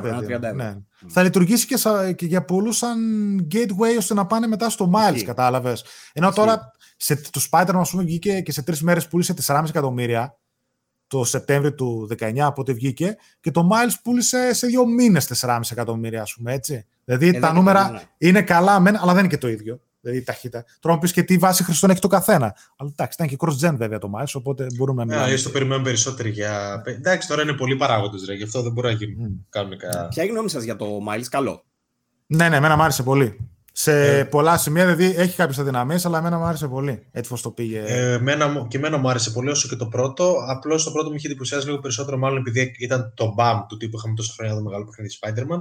Για expansion ε, πάντως νομίζω καλά τα πήγε. Ναι, ναι, ναι. ναι, ναι. Για ναι, expansion ναι. τα πήγε. Εντάξει, απλά εγώ θέλω να δω κάποιες βελτιώσεις στη φόρμουλα του Spider-Man. Δηλαδή θεωρώ ότι το 2 οφείλει να, να είναι αρκετά καλύτερο στην αξιοποίηση του κόσμου. Αλλά είναι και τα δύο πολύ καλά παιχνίδια και το Miles έχει πολύ ωραία ιστορία. Ναι, ναι, μένα μου άρεσε. Μάλιστα. Βάγκο, αυτά είχα, ρε. Τέλεια. Λοιπόν, ε, να αποδεσμεύσουμε σιγά σιγά τα παιδιά λοιπόν, να μην τους κρατάμε άλλο και φυσικά ε, είμαστε και ευγνώμονες που ε, το υπέστησαν όλο αυτό και κάθισαν τόσες ώρες εδώ μαζί μας. Κάθε εβδομάδα ρε. Αλλήμον, χαρά μας. Λοιπόν, ε, ε, Ζήση, αν θες, ε, κάνε μας λίγο ένα πρόμο να μας πεις πού μπορεί να σας βρει ο κόσμος που σας είδε σε εμάς. Πιθανότατα δεν σας παρακολουθεί και θέλει να σας βρει. Ναι, όποιος θέλει και τυχόν δεν μας ξέρει οτιδήποτε κτλ. Και, και τα παιδιά, έχουμε το site του psaddict.gr όπου γράφουμε κατά κόρον για PlayStation και τα reviews μας είναι πάντα σε πλατφόρμες PlayStation και τα νέα. Μπορεί να μας βρει επίσης στο κανάλι μας στο YouTube πάλι psaddict.gr όπου και εκεί βγάζουμε κάθε λογής βιντεάκι και video reviews και ξεχωριστά, αλλά έχουμε και την εκπομπή μας που είναι, βγαίνει κάθε Κυριακή στις 12, το Gamecast, όπου αναλύουμε και εμείς και εσάς τα νέα της εβδομάδα και τέτοια. Βγαίνει και στις podcast υπηρεσίες. Spotify, Apple Podcast και τέτοια. Μια χαρά. Και φυσικά στα social media, είτε τα προσωπικά είτε του site. Μπείτε, δείτε, ομάδες έχουμε στο Facebook, όλα τα γνωστά. Προσπαθούμε τέλος πάντων, ξέρεις, να είμαστε απλωμένοι παντού. Τέλεια. Λοιπόν, αυτά ε, από τα παιδιά. Εμάς ξέρετε που θα μας βρείτε ήδη. Πιθανότατα είστε στο YouTube μας ή στο Spotify για να μας ακούτε. Όπου βρισκόμαστε με το VG24 Podcast. Μπορείτε να μας βρείτε στο Facebook, στο VG24 Gaming Community, αλλά και στο page του Facebook και σε όλα τα social media γενικότερα.